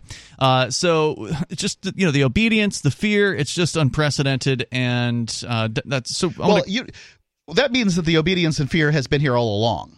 It has, it It's- has. It but means now that it's that's on the kind of display. creature we are. Now it's on display. Well, it's certainly there's more obedience and fear going on now than there were during the American Revolution. It seems like uh, the individual kind of reached its its zenith at about the point of the revolution and and has been going Well, there were a lot of- downhill since then. I mean, there were a as lot the of government obedient people built. back then, right? Like there were people who agreed with the British. They would have done everything they were told by the British at the time. I mean, the revolutionaries were only a mm-hmm. small per- percentage. I think they? that, but but also, I mean, doing whatever the the American government, the the interim American government wanted, just I mean, it demonstrated that going along didn't result in any more in many much more freedom either.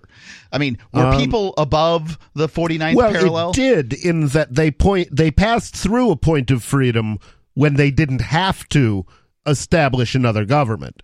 They did establish another government, I don't and think it was that's ever un- important. it and ne- it's too bad that George Washington and and the other framers of and basically it's too bad that the framers of the Constitution weren't shot as traitors to a revolution. If it was considered to be a revolution for freedom, then that then they became traitors Well, and was- they put an end to that. It was a revolution for independence.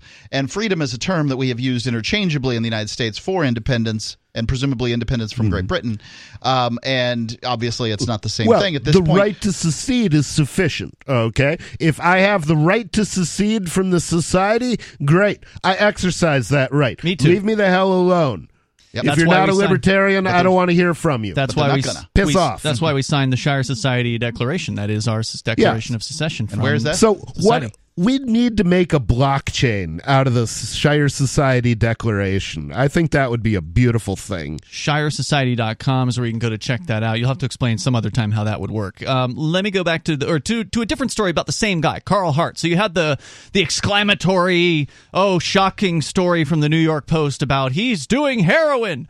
And now here's a more you know rational discussion from of all places Vox.com, which is in many ways not rational in plenty of their uh, the stories that they publish. But this one, Sean Illing writes, "It's not often that I read a book and find myself Sean B. torn torn over its thesis, but that's what happened when I picked up Carl Hart's Drug Use for Grown-Ups. He's a neuroscientist and professor of psychology at Columbia University, and for roughly two decades he's studied the behavioral and neuropharmacological effects of drugs on human subjects. Before you go any further, is Columbia a Ivy League school or not, Ian? I really don't care. I don't know or care. Okay. But his work, and this book in particular, pushes the boundaries, both within his field of research and within the public discourse more generally. Part of Hart's argument is uncontroversial. America's drug regime is a failure. The drug war has done almost nothing to curb drug use and has instead subsidized a sprawling prison industrial complex and has helped militarize police departments across the country. And we don't disagree with any of that here. Yeah, This Uh, is- liberals are usually pretty good on on this sort of thing. Well, maybe the average liberal, but not the politicians. I mean, Dr- Joe Biden was one of Yeah. the king drug warriors. well, Joe not liberal. Biden's a neocon. Okay. Well, people think he's a Democrat, and he acts like a Democrat. Well, he is Uh, a Democrat, but the Democratic Party and the Republican Party are both neocons. This is now so obvious that it's practically become bipartisan conventional wisdom. But Hart goes further than this. He believes our entire way of talking about drugs and addiction is not just wrong, it's actively blocking the way to a society that lives up to its ideals of liberty and the pursuit of happiness. All drugs, he argues, should be fully legalized, and instead of punishing or shaming people for drug use, we should focus on helping them use drugs as wisely as possible. And that's the harm reduction approach mm-hmm. that we've talked about for decades. Well, I'm not sure harm the show. reduction is really trying to help people use drugs wisely. That's absolutely what well, it is. it certainly is. It's much easier than teaching people to be completely abstinent from Yeah, them. harm- you can achieve 80% of the benefit in most cases by doing 20% of the work. Yeah, harm reduction is all about reducing the harm to the user, accepting the idea that people are going to use drugs and giving them the information that they need that for so many years in the war on drugs was completely unavailable, especially before the information, you know, superhighway, the internet. Uh, that uh, giving them the information they need to use drugs as safely as they possibly can, and giving them the way to get help if they do want to stop. Uh, I like them. the idea that harm. I, I like the, the terminology harm reduction. Allow uh, that that term harm reduction first, uh, and I like the idea that well, best I can tell, people are going to do drugs, Mm-hmm. so let's uh, help them do as little harm as possible to themselves and others. As Even opposed to harm reduction is is a loaded term, though. Okay, I would say utility maximization should be the goal because we shouldn't stop. uh, You know, we shouldn't stop using drugs in better ways. In at at the point where the return is zero, we should stop at the point where the return is whatever its natural maximum is. As you can imagine, Hart's research has its share of critics. Even as mainstream attention to his work has grown, he makes some categorical claims that threaten years of consensus, offers data points that critics say are based on selective misreadings of the scientific evidence, and is fairly unsparing in his criticism of those who disagree with him. He occupies a unique position in the discourse on drugs. He's an academic with an activist's zeal for his cause. Hmm. And I thought a conversation with him about responsible drug use and the points of tension in his research would be illuminating. I should say up front that my life has been improved by the use of drugs, is again the author at Vox.com, but I would agree with him on this, particularly psychedelics. And I believe the people that people should be able to experiment with their own consciousness however they want, as long as they're not harming other people. But when we're thinking about drugs at the societal level, things get more complicated. All of which is to say this is a difficult conversation. Some, not all of my reservations about Hart's thesis faded the more we spoke, and while I still don't buy his claim that it's misleading to argue that a drug like LSD is less addictive than, say, heroin, he still has some worthwhile insights into drugs and their role in human life. Yes, I would say heroin is more addictive than LSD. I would say it's a trick question. Uh, and the the reason um the reason I say that is because it's not the substance that causes the addiction; it's the person. Yeah, and I think he'll get into that here. Uh, But there, but I mean, like you wouldn't say that with tobacco, would you? Um, I don't know. I will. I will go ahead and say tobacco is most assuredly the most addictive substance that we know at this time, and that Uh-huh. heroin is probably not that far behind it. I don't think it was. I don't know if it was on that chart. The doctor, uh, the other doctor, Doctor Professor uh, Nutt from uh, the UK, who came up with the addictiveness chart. We'll have to pull that up and see what he found out. Smoke for a year and then try to stop. All right, we got uh, time for you if you want to join us here 603 283 6160. And then we'll get some questions for Carl Hart about what he's uh, advocating in his new book, uh, which again is called Drug Use for Grown-Ups Chasing Liberty in the Land of Fear. Dr. Carl L. Hart, we got that on the way. Your call's welcome 603 283 6160. And you can bring up what you want here on Free Talk Live.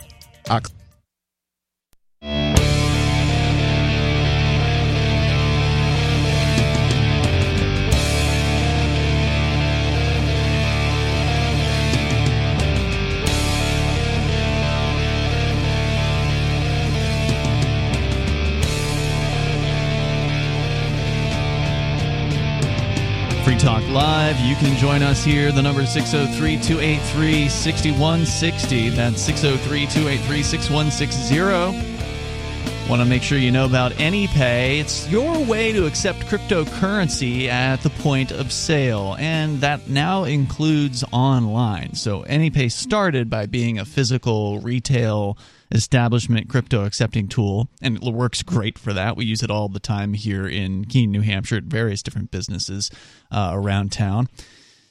They are also now uh, using WooCommerce, so they've got a WooCommerce plugin that makes it super easy, yeah, to accept cryptocurrency on your digital point of sale on your WooCommerce site, which is of course a WordPress plugin uh, that I was actually just uh, installing today on one of my WordPress sites, and I won't say why that is because I haven't really even gotten started with it yet. But I plan on using the AnyPay plugin for this, so I'll let you know uh, exactly how easy it is to set up when we get to that.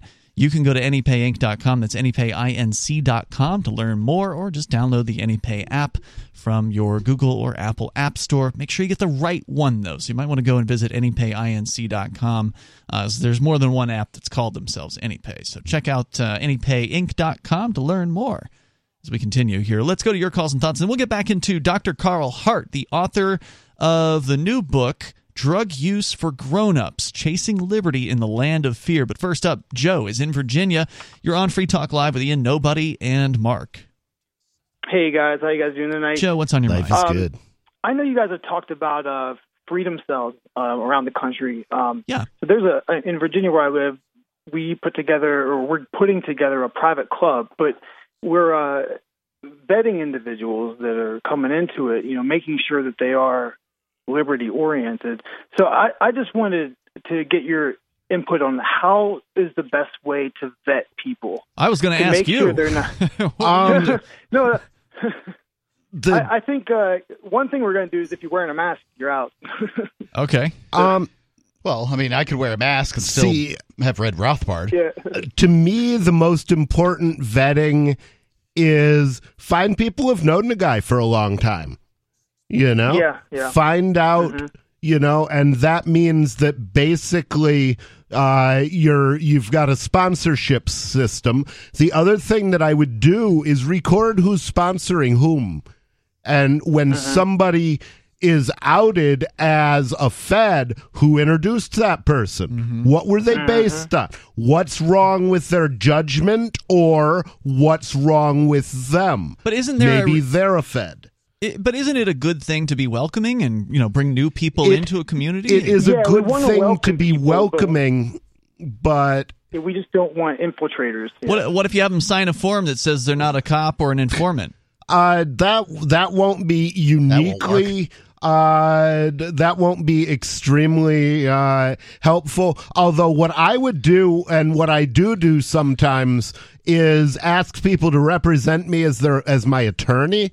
Um, which, if a cop agreed to represent the defendant as his attorney and then gave evidence against them, that calls in all kinds of confusion into the legal system. Was this guy actually representing him? It, does he then have a fiduciary duty not to give evidence against him? That is Um, fascinating, Rich, and I'd love it. Um, I'm gonna I'm gonna field the question. All right. So, um, first off, there's there's a couple of systems. Cl- clubs for a long time have had the sponsorship model that Mm-hmm. uh, of which Rich speaks here, and it uh, nobody, excuse me.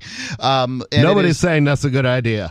I think it is a good idea, right? So So's nobody. And, um, you know, so you've got this sponsorship thing. Somebody brings somebody in, and you know, it's it's a system. It works. It's not the greatest system in the world. The Mm-hmm. it would be well suited to a blockchain. when the uh, when say the Quakers, uh, for instance, they've been infiltrated by the FBI on a regular basis. For one, it's because it's easy to infiltrate the Quakers. Well, But- that won't kill you either.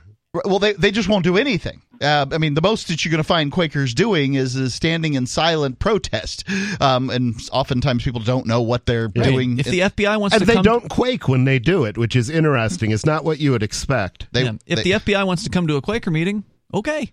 Right. And that's the so that you have the sort of two approaches here, which is Ian, don't do anything wrong and you won't have anything to hide. Well, that's not true. That's not my approach at all. Um, th- I don't think there's anything wrong with buying or selling drugs, but they'll still arrest you for it. I don't Yeah. think there's anything wrong with completely consensual acts between other other people. Sure, So- but you wouldn't do anything in the club that you wouldn't do on the street corner, which is to say you would not buy and sell drugs inside the club. You would still be you'd understand that the people inside the club could very well be informants and infiltrators. You have no trust level with them. Um, that's that's possible. I mean, generally, what you want is you want an an, an inner church and an outer church. Okay, and the socialists did this very effectively using the labor movement, where they pulled a lot of people into the labor movement. Okay. They let the labor movement be mostly self financing. Okay. And then they recruited from within the labor mu- movement.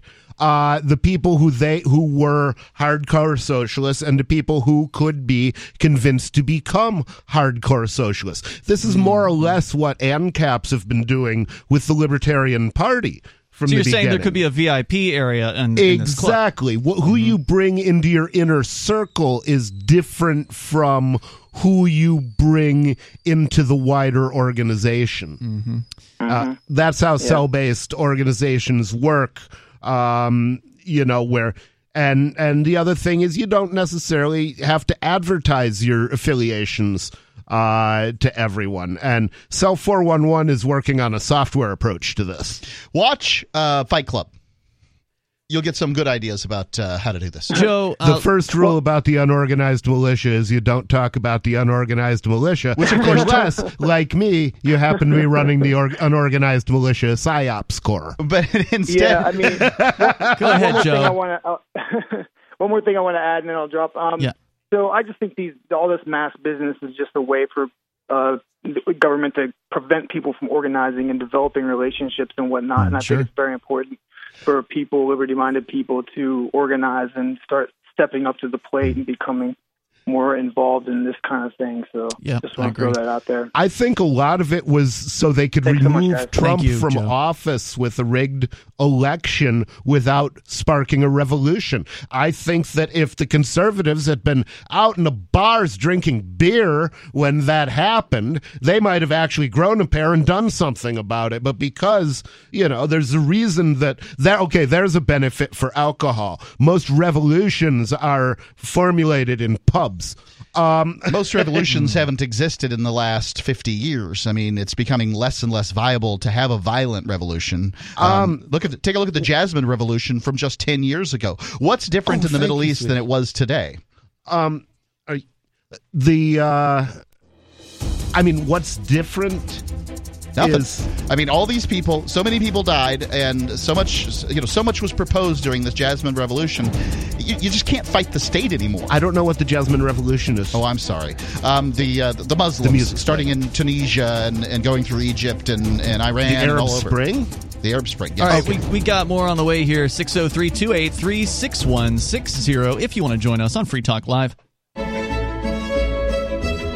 Carl Watner, longtime proponent of a voluntary society, died last December. You may have seen his articles published on his website, voluntarist.com, in his newsletter, The Voluntarist, the Mises Institute, or elsewhere over the last 40 years. His newest book, I Must Speak Out, Volume 2, The Best of the Voluntarist, is now available via Liberty Under Attack Publications. This 430 page second volume spans the years of 2000 through 2020 and includes articles by Carl Watner, Hans Hermann Hoppe, Karl Hess, Benjamin Tucker, George H. Smith, Lysander Spooner, Pete Eyre, Joyce Brand, and many others. I Must Speak Out is for the newly initiated, the veteran voluntarist, or anywhere in between. Buy the book now at libertyunderattack.com slash voluntarist. For more great content on building a voluntary society and for Carl's extensive archives, check out voluntarist.com.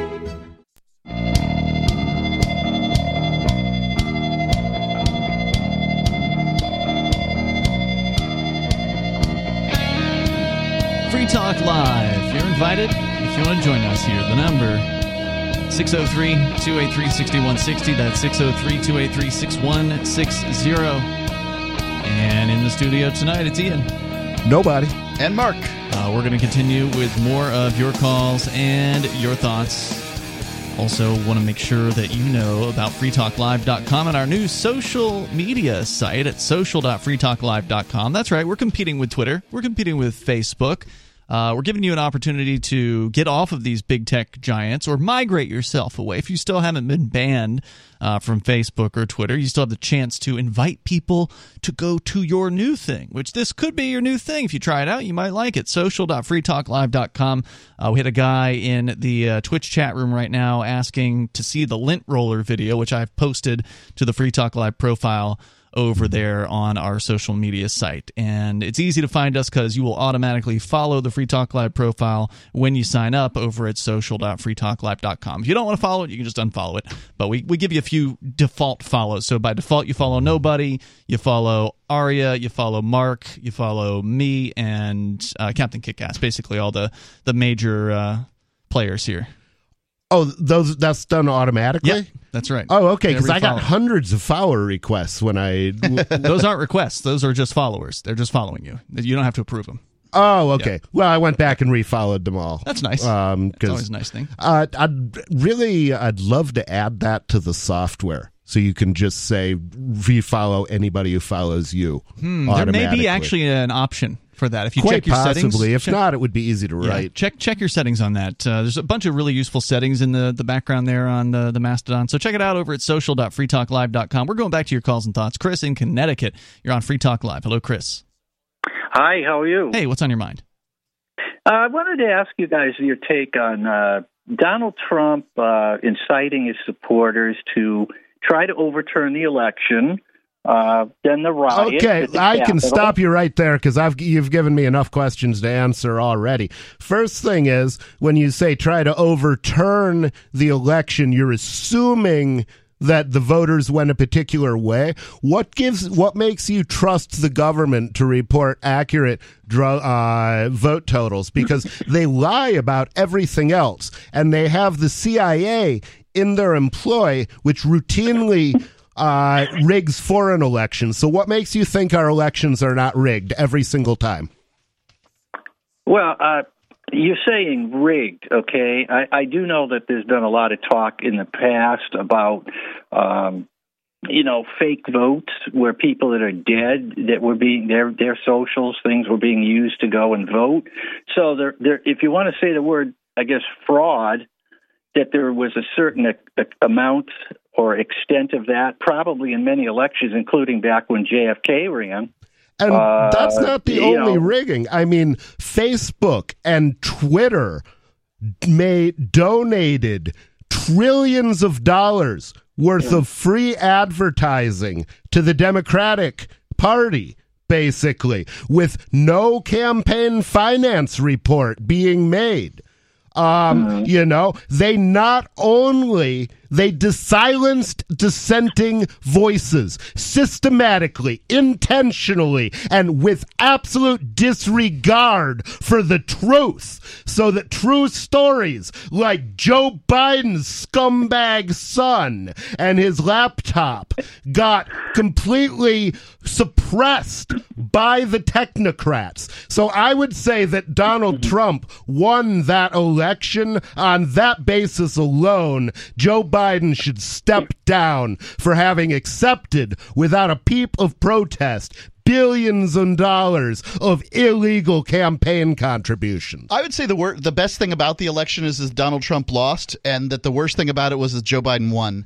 Um, these, uh, I, I, I w- while I would, would agree that it is like there certainly was some fraud involved. Absolutely. The question would be um, if if we can point to it, and we'll never solve well, that. The first fraud is that only the Democratic and Republican parties are permitted to exist, and that was a big enough fraud for the uh, League of Women Voters to say that the system has become a sham and step back from hosting debates, which was a position of great prestige for them. So, why did they do that, and why don't we believe them that the system is a sham as long as only the Democratic and Republican parties are just on that basis alone? Every American revolution i- or every American vote is invalid and should be it should be contested by force. I think the government's invalid. Thank you, Yes. Chris, for the call tonight. I appreciate it.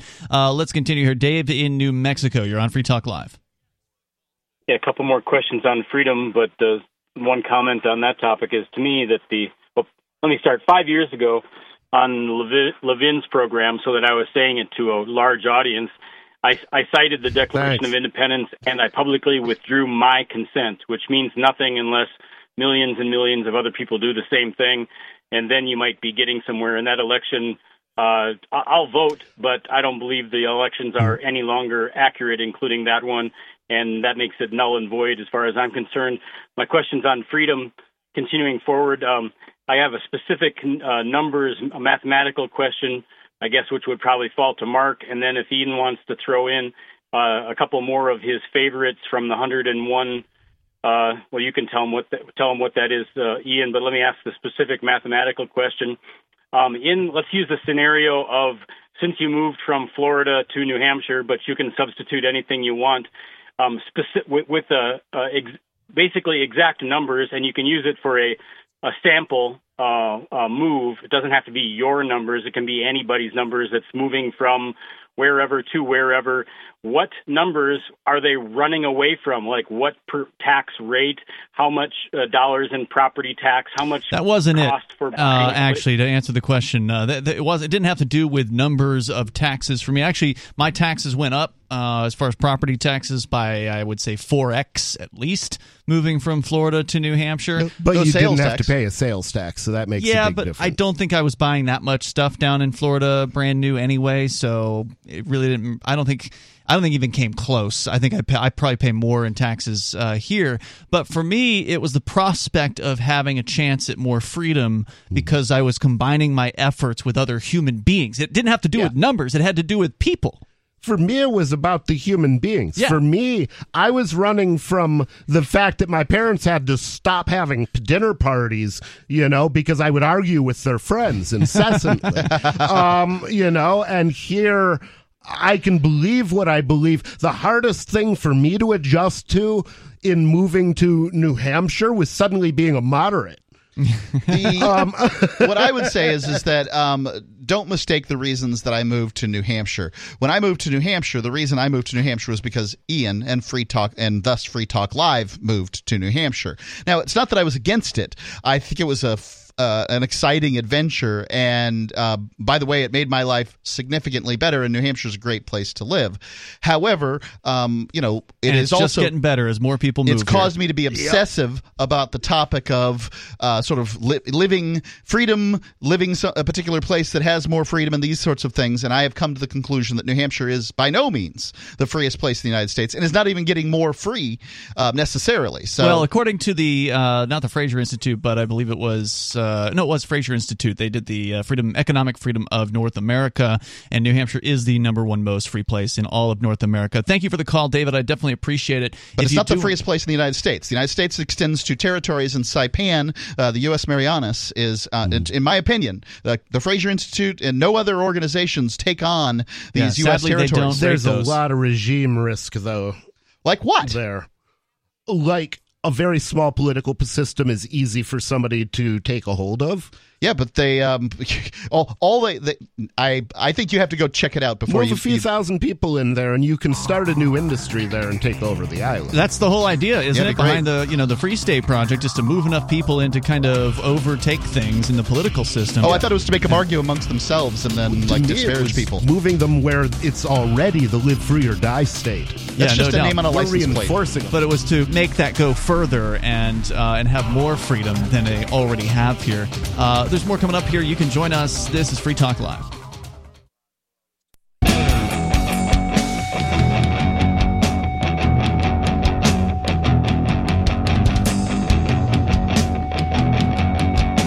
Hey, it's Free Talk Live. Open phones here 603 283 6160 if you want to join us. In the studio tonight, it's Ian. A normal person who must contend from time to time with the urge to spit out his hands, run up the pirate flag, and commence cutting throats. We thank you for not doing that. Let's do it now. At least not in the studio. And Mark, Uh, that would be messy. Forkfest 2021. Bring your pirate flag to that event because it's going to be a lot of fun. June 28th through July 4th. Uh, it is a decentralized libertarian camping festival, and that means there's no one in charge of that festival. There's no ticket prices because there are no tickets. And you can just go and attend, and you can uh, rent an RV site from Rogers Campground if you got one of those, or get just a normal campsite or even a motel room. But I'll tell you what, you might want to do it sooner rather than later. When I called Rogers Campground two weeks ago to confirm our campsite, our RV site for Free Talk Live, the one we had last year at the top of the hill was not available. Sold. Yeah. So Why didn't you uh, do that ahead of time? Why didn't you do that? I right did do it ahead of you time. I did it four four months ahead of time. Well, why I don't didn't you think, do it more months ahead? Well, I don't think I don't know if you can. Can you do that? Yeah, that you can. early? You can. Well, the thing is, we don't before. really know what week it's going to be. If That's we true. fix the That's true. week permanently, then I would say let's just rent campsites there for the next 10 years in I don't know if their software lets you do that, but uh, nonetheless, check out forkfest.party and mark your calendar June 28th through July 4th. There's a lot more Mm-hmm. to learn. Forkfest.party. It's uh, it's going to be a good one. So you know, I think the I think the the point there does stand though. There and inside the nonsense there was a there was I think a good point which is let's fix the dates of PorcFest permanently. you mean the uh, Or Fork, Forkfest Forkfest? Permanently. well, I mean- uh, because we can do that by tradition. Yeah, yeah. Well, this will be the second year that it's come after the Porcupine Yeah. Freedom Festival, the I week think- of the uh, the Fourth of July. I think the perfect Day. definition is the week ending the 4th of July because Mm-hmm. you cannot, if it's always the seven days that precede the 4th of July, it's fixed dates that you cannot forget Mm. if you're an Fourth American. of July doesn't end on. Uh, so you're saying if Fourth of July ends at a Tuesday, it starts on a Wednesday. Basically, it, the festival then would always climax July 4th. And to hell with the Day. day of the week. which is not always the day they have the fireworks. Oh, that complicates It things. does complicate I wonder things. if we could convince them to fix the date of the fireworks. I don't know. They've been doing it for 42 or Uh, 43 but years. what is the traditional day of doing it? The weekend of the week that contains Independence Day? I don't know if it's like a firm thing. You'd have to talk to the owner of the park and see what he said Mm-hmm. about that. So uh, check it out, forkfest.party. I want to get into some of the interview here with Dr. Carl Hart. This is the uh, the, pr- the professor and doctor who's been studying drugs for a long time and drug addiction. Uh, Sean Illing over at Vox.com did an interview with him after his new book just came out, Drug Use for Grown-Ups, Chasing Liberty in the Land of Fear. I just want to read some of these questions here to you and the answers from Dr. Carl Hart. So, Sean uh, Illing writes, You wrote this book for lots of reasons, but one of them is you're very unhappy with the way we talk about drugs and addiction in this country. What would you say is your biggest complaint on this front? And Carl Hart responds saying, The way you ask the question captures the problem.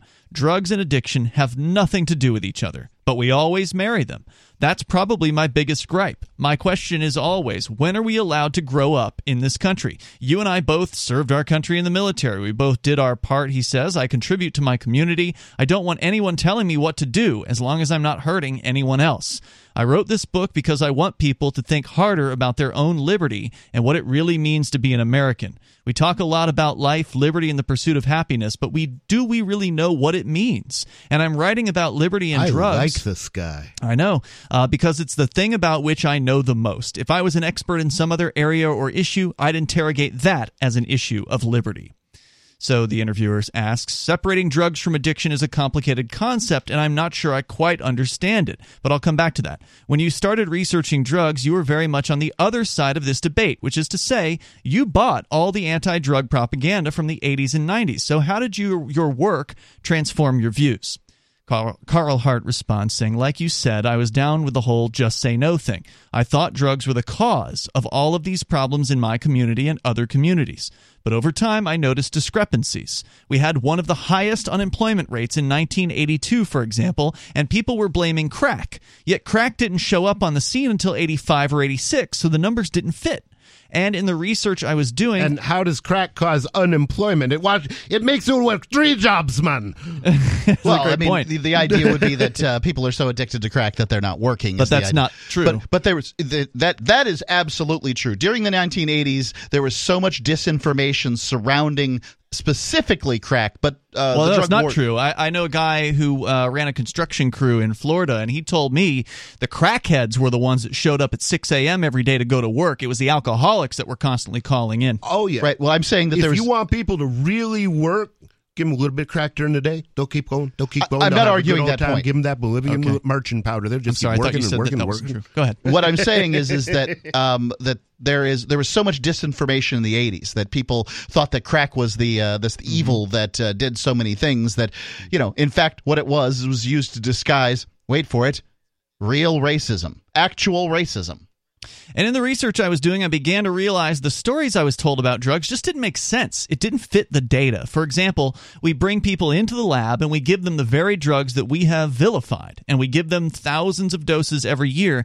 and you don't see any of these negative effects that we see reported in the media, that we see in documentary films or in popular culture. Even the rationales I often saw in the world of science didn't square with the actual evidence we were gathering in the lab. There was just a ton of dissonance between what I'd always heard and what I was seeing with my own eyes. The reality is that the predominant effects of drugs on the subjects we studied were positive, and the reality is that the overwhelming majority of people who use drugs do not get addicted. This is true whether we're talking about heroin or cocaine or marijuana or you name it. So there were all these inconsistencies, and eventually I had to look at the information in front of me and reevaluate my own beliefs. And the thing that obscures this by screening the the people who use heroin, it makes it look like uh, heroin causes their lives to be all messed up Because you don't find the ones that are productive. Exactly. The ones that are productive would be terrified to take a dose of, of heroin because they don't. Um, th- it makes taking heroin a suicidal gesture. So Right. it limits it limits the people that you're dealing with the same way that you know only a certain number of the people will commit suicide in general. Yeah, so um, I would I would agree with that. Is is that we you know the the people who are going to be successful are going to do do the things that they have been told are successful things, and doing heroin is definitely not in that list. Generally, is it possible to do heroin and be successful? Sure. Yes. but now you're talking about a slim little thin Well, that's sliver. the thing. You don't know who those people are because they're successful. They don't check into a drug clinic because they're not addicted. That's Mm-hmm. I know the point a that lot Dr. of Carl successful Hart people, and none of them are doing heroin. Would they tell I know you? a lot of heroin Would they addicts, and none you? of them are successful. Would they yes, tell they you? would. Really? I am. A, I am an really? iconoclast. Are you doing heroin, Ian? Okay, tell me It's none this. of your business. Because heroin is idiot. basically the same thing as Percocet. How many people do you know pop a purpose Percocet once every while, every now and again? Because they're doing heroin. Is they're that- just doing a small amount of it. Is is a wine cooler the same thing as bathtub gin? Uh, is it the same chemical? Yes. Well, I mean, yes, different? Yes. yes. There's ethyl alcohol in it, but there's a difference between consuming, taking a Percocet, and taking heroin that you've bought off the street. No, there Which really isn't one would you there say is. is higher quality in terms of purity, in terms of being exactly what it advertises? I'd say the Percocet. Well, then that wouldn't be the most addictive, right? If it's the best drugs. Well, what do you mean? What- well, it seems to me Is like Percocet addictive? Absolutely. Okay. But is it heroin? No. it is It's basically heroin, It's yeah. a It is an small opiate. dose of PO. Uh, it is an opiate. It's a synthetic opiate. I agree. That's what heroin is. It's the same high. Yeah. It's the same thing. So I'll get you some Percocet after the show. I'll show you what I mean. Okay, so Uh, lemonade and Coca Cola both contain sugar. They are not the same drink. Okay. You you don't get it. So You're absolutely Yeah. right. I don't. somebody who's a productive person, Yes. like this Dr. Carl Hart, the reason why it's shocking that he's admitting that he uses heroin is because people believe that you cannot possibly use heroin in a responsible manner. There was a guy that called this show years ago who said he was a weekend warrior of heroin, and we were all like, I wonder "What?" if he's addicted now. Well, you'll have to ask him, but it doesn't seem mm-hmm. like Carl Hart is addicted. And again, this is part of the problem that he's trying to address here is that whenever you bring up a certain drug, automatically everybody thinks, "Oh, you must be a drug addict." So No, why would some. So what? Yes, you're you're evidencing it here in what you're saying. Why would somebody who you know who's a productive person who uses heroin on a recreational basis admit to you or admit to anyone that they use it? To because no- they'll jump to a conclusion about them. That's to why. normalize the behavior. I would They're protect not somebody's trying to identity. do that. I would protect somebody's identity. Maybe you if would. they told but, me. But that doesn't mean that you wouldn't think things about them. That doesn't mean that they, you wouldn't think that they're an addict of heroin. Like you just suggested, the guy that was using it responsibly, you said, well, how do you know he's not addicted now? That's because I think, think, heroin is pretty darn addictive. That's right. And that's, That's why the people problem won't say it. thinking. That's it's- why people and won't say it. Nutt's It's not study proves addictive. it. He is. We'll talk more about Dr. Carl Hart tomorrow night because I think this is an important conversation. And we'll see you then. Online in the meantime, freetalklive.com. Welcome to another exciting adventure of Jonathan Gullible. As you may recall, we last left Jonathan Gullible on a remote Pacific island after his boat was blown far off course by a terrific storm. Eager to learn about the inhabitants of this island, Jonathan wandered up to the gate of a magnificent carnival. The sign overhead declared Capital Carnival, the pavilion of special interests. Just then, a man bumped into Jonathan. Excuse my bumbling, but I was just so excited about my prize money that I didn't watch where I was going. What was your prize? I walked into the pavilion with ten coins and I came out a winner. Oh, how many coins do you have now? Well, let's see. One, two, three, four, five. Five winning coins. That's strange. How can you lose half of your coins and still be a winner? The master magician called me the winner, so I must be better off. You see, I was one of ten people who sat in a circle as the magician collected one coin from each of us. After collecting ten coins altogether, he dropped five coins as a prize in the lap of one winner. The lucky recipient jumped for joy. Then the magician did it again, collecting ten coins and dropping five coins in the lap of another winner. He went around ten times and made all ten of us winners with five coins each. Oh, we all walked out very happy. So everyone went into the pavilion with 10 coins and came out a winner with only 5 coins. What is especially important is that we were all winners of other people's money. I'll bet that even the magician is pleased since he won 50 coins. Oh, yes, everyone is so happy that the magician is going to ask the Council of Lords to require everyone to play. Build freedom with laughter. Join the community. Access free media clips and more. Or get your free PDF copy of the book, go to jonathangullible.com now. jonathangullible.com. Are you a cryptocurrency advocate? The Crypto Tip is the ideal outreach tool to help new people discover cryptocurrency. It's a printable business card sized tip that you can give to service providers, preferably in addition to a good cash tip. When the server scans the QR code, it'll bring up an explanation of cryptocurrency, how to install a wallet, and allow them to claim the tip. If they don't claim the crypto, you get your tip refunded to you after a time period you specify. Plus, if they do claim the tip, you get an email alert. Create as many tips as you want at cryptotip.org. That's cryptotip.org.